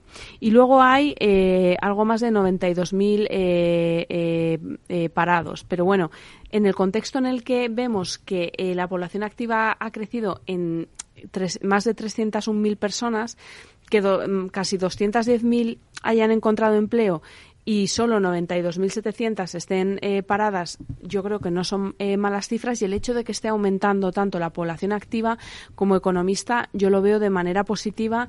Para mí lo que quiere decir es que los trabajadores ven que el mercado de laboral es dinámico y que realmente hay posibilidades de encontrar un empleo. Uh-huh. Y con respecto a lo que estábamos comentando antes de la reducción de la jornada laboral, yo creo que se pueden hacer muchas propuestas, está bien estudiarlas todas, pero sí que coincido en que es muy importante que haya un acuerdo con los agentes sociales. Eso, desde luego, a mí me parece fundamental, y cuando se nos ve también desde fuera, pues con ojos de inversores internacionales o de instituciones internacionales, uh-huh.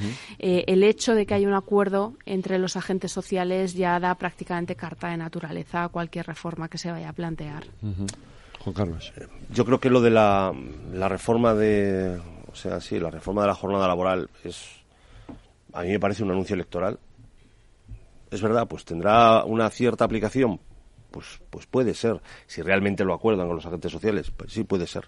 Pero volvemos a lo que hemos dicho antes, y es que el 90% y mucho son empresas, son pymes y micropymes en España. Entonces, yo ahí lo veo complicado, sinceramente, porque al final tendrán que ver cómo sacan adelante, porque estamos hablando de una bajada de tiempo con el mismo sueldo. En fin, pues volviendo a los ejemplos de antes, para no citar las otras empresas, el Ferrovial y el Repsol de turno seguramente lo puede hacer, Neumáticos López, pues es posible que lo tenga muy complicado para hacer. Uh-huh. Entonces, mi pregunta es, lo primero, ¿nos lo podemos permitir?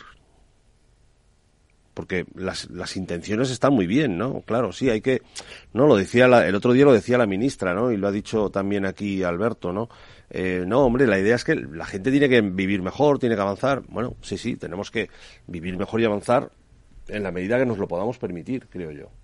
Que esa es la primera cuenta que cualquiera echa en su casa, ¿no? Pues ¿esto me lo puedo permitir o no? Pues, te voy a contestar y con datos. Bueno, si quieres termina y te digo los datos. Eso. Y la primera pregunta es esa. Y luego, es verdad lo que decimos de los datos de la EPA. Yo creo que también en general son buenos, ¿sabes? Sin entrar en los detalles y en la discusión de los fijos discontinuos. Sí, yo creo que los datos en general son buenos, incluso mejores de lo que esperábamos. Yo por lo menos, desde luego. Mm. Pero vamos a ver... ¿Esta medida de la reforma laboral va a facilitar que esos datos sigan siendo buenos? Porque realmente pensamos que un empresario medio, no digo, insisto, las grandes empresas, que son, por desgracia, minoría, que un empresario medio va a seguir contratando si tiene que un empleado, en el caso de que haya acuerdo, tenga que pagarle más con menos horas. Yo lleva la misma pregunta de antes. ¿Nos lo podemos permitir? A ver, nos lo podemos permitir. ¿Qué es lo que dice la AIREF y qué dice la OCDE? La AIREF dice que el crecimiento previsto el año que viene de nuestro Producto Interior Bruto va a ser del 1,7%. Y la OCDE uh-huh. lo ha dejado en el 1,5%.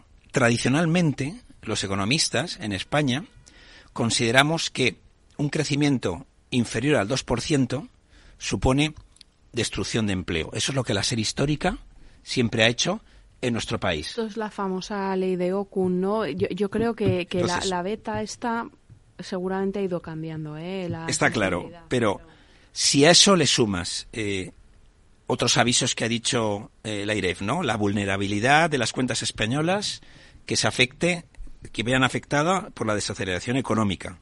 Si por otro lado hay una previsión de que la deuda, que está por encima del 100%, siga creciendo hasta el año 2028 con una previsión del 106%. Y si además el déficit, el dato que maneja la AIREF es de en torno al 4,1% frente a un 3,9% del propio gobierno, bueno, pues yo creo que es prudente no sacar las campanas al vuelo como se han sacado hoy y decir, los datos tienen luces y sombras y en el horizonte hay nubarrones, que es lo que tiene ahora mismo Francia y Alemania. Yo, las últimas veces que nuestro gobierno sacó pecho diciendo que estábamos en la Champions League y que éramos mucho mejor que Francia y Alemania, al final nos la pegamos mucho más gordo que Francia y Alemania. Entonces, a mí me parecería mucho más prudente ser más prudentes en el análisis de los datos. Y luego, es verdad que tú tienes que celebrar, pues eso, la creación de 209.200 nuevos empleos. Pero no te puedes engañar de que tu tasa de paro actualmente es del 11,84%, que es una burrada. Hoy he oído hablar algunas declaraciones del gobierno hablando de que vamos a conseguir el pleno empleo. Hombre, pleno empleo con un 11,84% de desempleo no lo veo yo a corto plazo, ¿eh? Vamos a ver, el mal endémico de la economía española son las elevadísimas tasas de desempleo. Es una variable stock. Y como variable stock que es, pues lleva mucho tiempo corregirla. Uh-huh. Yo creo que en este caso, en el mercado de trabajo, por supuesto, no hay que perder la vista de la tasa de desempleo, pero a mí sí que me gusta para tomar la temperatura de realmente por dónde vamos, porque efectivamente la tasa de desempleo es tan anómala. A mí me gusta trabajar más con variables flujo, ¿no? En este caso, porque si no, claro, es que, y aunque redujéramos 2 puntos más la tasa de desempleo en 6 meses, seguiríamos diciendo, mira, es que estamos prácticamente en el 10%, sigue siendo doble dígito. Entonces, efectivamente, ya mucho tiempo reducir una variable stock. Lo mismo pasa con la ratio de deuda pública sobre PIB, lo mismo pasa con la posición internacional de inversión neta. O sea, las variables stock, en general, cuando están muy desequilibradas, a uno le cuesta mucho corregirlas. Bueno, yo por llevarte la contraria, solo en un punto de lo que has dicho. En el cuarto trimestre del año 2020, la deuda pública sobre PIB en España era de 125,7%. En este momento está en el 111,2%. Es decir, hemos bajado la deuda pública y seguro que... Pero Judith ha tenido algo que ver en esto. Una cosa es el porcentaje... No, pero y bueno, otra cosa es pero lo que miran los mercados internacionales al final las dos cosas. Pero sigue siendo muy abultado.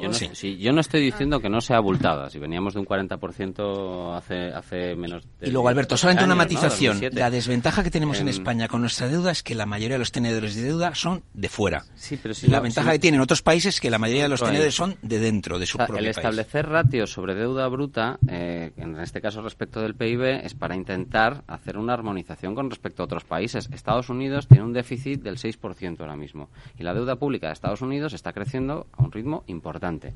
Si comparamos la deuda pública bruta de Estados Unidos con la deuda pública de España, la deuda pública de España es poco menos que la suela de los zapatos. Entonces, por eso hacemos la ratio con respecto al PIB. Y la ratio con respecto al PIB en los últimos 2 años y medio ha caído desde el 125,7% al 111%. Es decir, estamos mucho mejor en ese sentido que hace 2 años. Y con respecto al tema de la EPA, en el último año, y seguro que José Luis tiene los datos de fijos discontinuos y puede hacer un análisis un poco más fino, es que el número de personas que se han incorporado al mercado laboral, de acuerdo con la EPA, es de 720.000 personas en un año. En un año que además venimos de una situación complicada, con la guerra de Ucrania, activa desde hace casi 2 años, ya llevamos casi, ¿no? Vamos a hacer 2 años, cuando pasemos. Una situación geopolítica complejísima, ahora con la guerra de Israel, con un desabastecimiento tremendo, con media Europa sin acceso al gas. Es decir, no estamos en una situación normal, estamos en una situación muy compleja y a mí me parece muy reseñable que España esté resistiendo así de bien el contexto en el que nos encontramos, ¿eh? Por cierto, un contexto en el que hoy hemos hablado, es verdad, y lo hemos empezado por ahí, por el tema de Repsol, pero la realidad es que, salvo Repsol, el resto de las empresas se están disparando los beneficios. Porque Iberdrola ha disparado beneficios, la banca ni te cuento, o sea, ha ganado más que en toda su vida. Pero es un efecto también de la inflación. Eso, por favor. Es un efecto de la inflación. Gracias. Es decir, es que todo cuesta más y entonces ingresan más. Pero no solo. Gracias. Pero no solo. Sobre todo. Tipos, o sea, si me dijeses que la banca ha ganado un 10% más, diría, pues mira, pues es la inflación. No, pero es que ha ganado una barbaridad más. Te voy a contar. Vi una noticia en un periódico económico, no voy a decir cuál es, donde con respecto a un banco, que tampoco voy a decir cuál es, se decía... se va a conseguir lo que no se consiguió en 2007. En 2007, el principal directivo de este banco quería conseguir unos beneficios de 10.000 millones de euros. y en 2023 se va a conseguir. Y dije, ¿pero quién ha hecho esto? Es decir, 10.000 millones de euros de 2007 no son 10.000 millones de euros de 2023. 10.000 millones de euros... 7.000, ¿no? Al cambio. O sea, 10.000 millones de euros en 2007 ahora serían... 5.000 igual. No, 7.000. La mitad. 6.250 que lo calculé. Pues fíjate. Claro, entonces... Cuidado con determinados titulares de prensa. Efectivamente, la banca ahora tiene beneficios. Venimos de años donde yo recuerdo ir a Bruselas, al Comité de Servicios Financieros, y el primer punto de cada reunión mensual era la baja rentabilidad de la banca. Era una preocupación. Ahora esto se ha revertido. Lo que tienen que hacer los bancos es un buen uso de esos beneficios, a mi modo de ver, pues para dotar provisiones, para reforzar su solvencia. Pero yo sí que creo, gracias José Luis, que creo que hay que tener en cuenta cuando se comparen valores nominales, la inflación, sobre todo si estamos comparando valores de igual casi con 20 años. Sí, la inflación lo erosiona todo, la inflación lo cambia todo, y es muy importante que estamos en niveles históricamente bajos de inflación, pero de los últimos años muy altos. Entonces, comparar momentos donde la inflación prácticamente era 0 o 1%, 2%, con datos que hemos tenido en algunos sitios del 8%, 10%, eso se manipula mucho, porque una inflación del 10% es 5 veces el 2%. Entonces, eso es una escala muy grande. Y luego también hay una parte de la economía que no estamos diciendo, que mucha gente está resistiendo por todo el efecto del ahorro acumulado por la pandemia. Es decir, que todavía hay gente, tiene esa suerte, alguna gente, de poder ir tirando de los ahorros. Eso ya se ha acabado, ¿no? O sea, sí, yo creo que los datos... O sea, yo creo que en general los datos dicen que eso se ha quedado ya como... Esa bolsa se ha... Vamos, yo te juraría esa bolsa se ha gastado. Se ha desinflado ya. Sí, esa bolsa se ha gastado, sí. No, pero los bancos al final, es verdad que yo no sé decir cuánta parte del aumento del beneficio de los bancos, que efectivamente están teniendo un annus magnificus, como hubieran dicho en La vida de Brian, pero dime a mí con los extraterrestres. Las hipotecas variables. Bueno, claro, es que hay más factores, ¿no? El fundamental, yo creo que todos más o menos tenemos claro que ha sido la subida de tipos, ¿no? Que es lo que les ha dado el aire, ¿no? Es realmente es lo que les ha dado el aire, ¿no? Es la parte fundamental. ¿Cuánto ha pesado la inflación en esa ecuación para llegar a estos beneficios? Yo sinceramente no lo sé, habrá pesado. Pero yo creo que el tema es la subida de tipos con sus matices respectivos, que ya no nos dan tiempo a contar. No, ya nos tenemos que ir. José Luis, Alberto, Judith, Juan Carlos, gracias a los cuatro. Gracias a ti. Gracias. Un abrazo. Un abrazo. Un abrazo.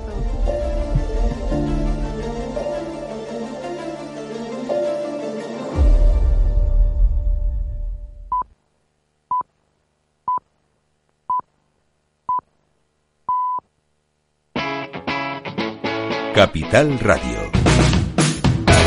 Nuevas pérdidas en Wall Street este jueves tras las fuertes de ayer miércoles, lideradas por el Nasdaq, que se vio muy presionado por los resultados negativos de Alphabet. Ayer dije la matriz de Microsoft, es la matriz de Google, y que llevaron al S&P 500 a cerrar por debajo del soporte de los 4.200 puntos. En esta jornada los inversores siguen atentos a los resultados empresariales, a los datos macro y a la rentabilidad de los bonos. Y todo esto a pesar, como contábamos en la tertulia, de que la economía norteamericana pues se ha disparado. Por análisis técnico, el S&P 500 cotiza por, como decimos, por debajo de los 4.200 puntos, por donde pasa su media de 200 sesiones.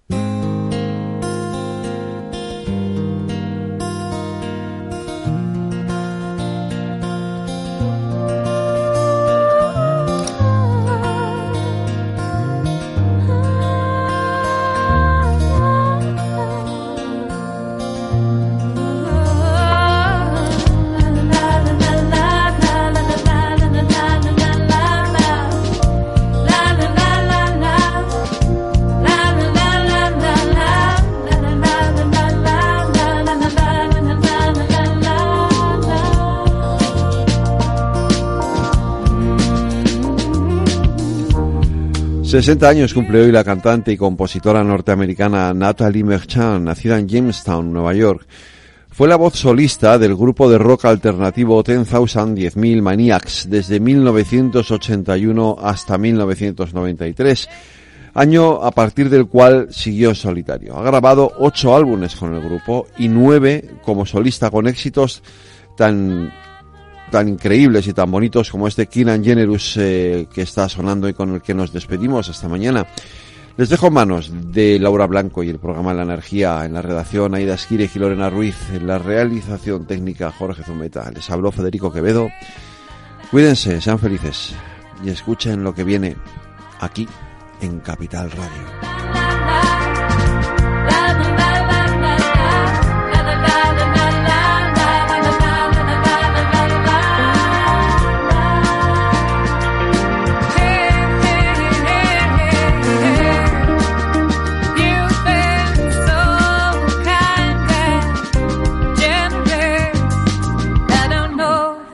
I'm giving for your kindness. I'm debt to you,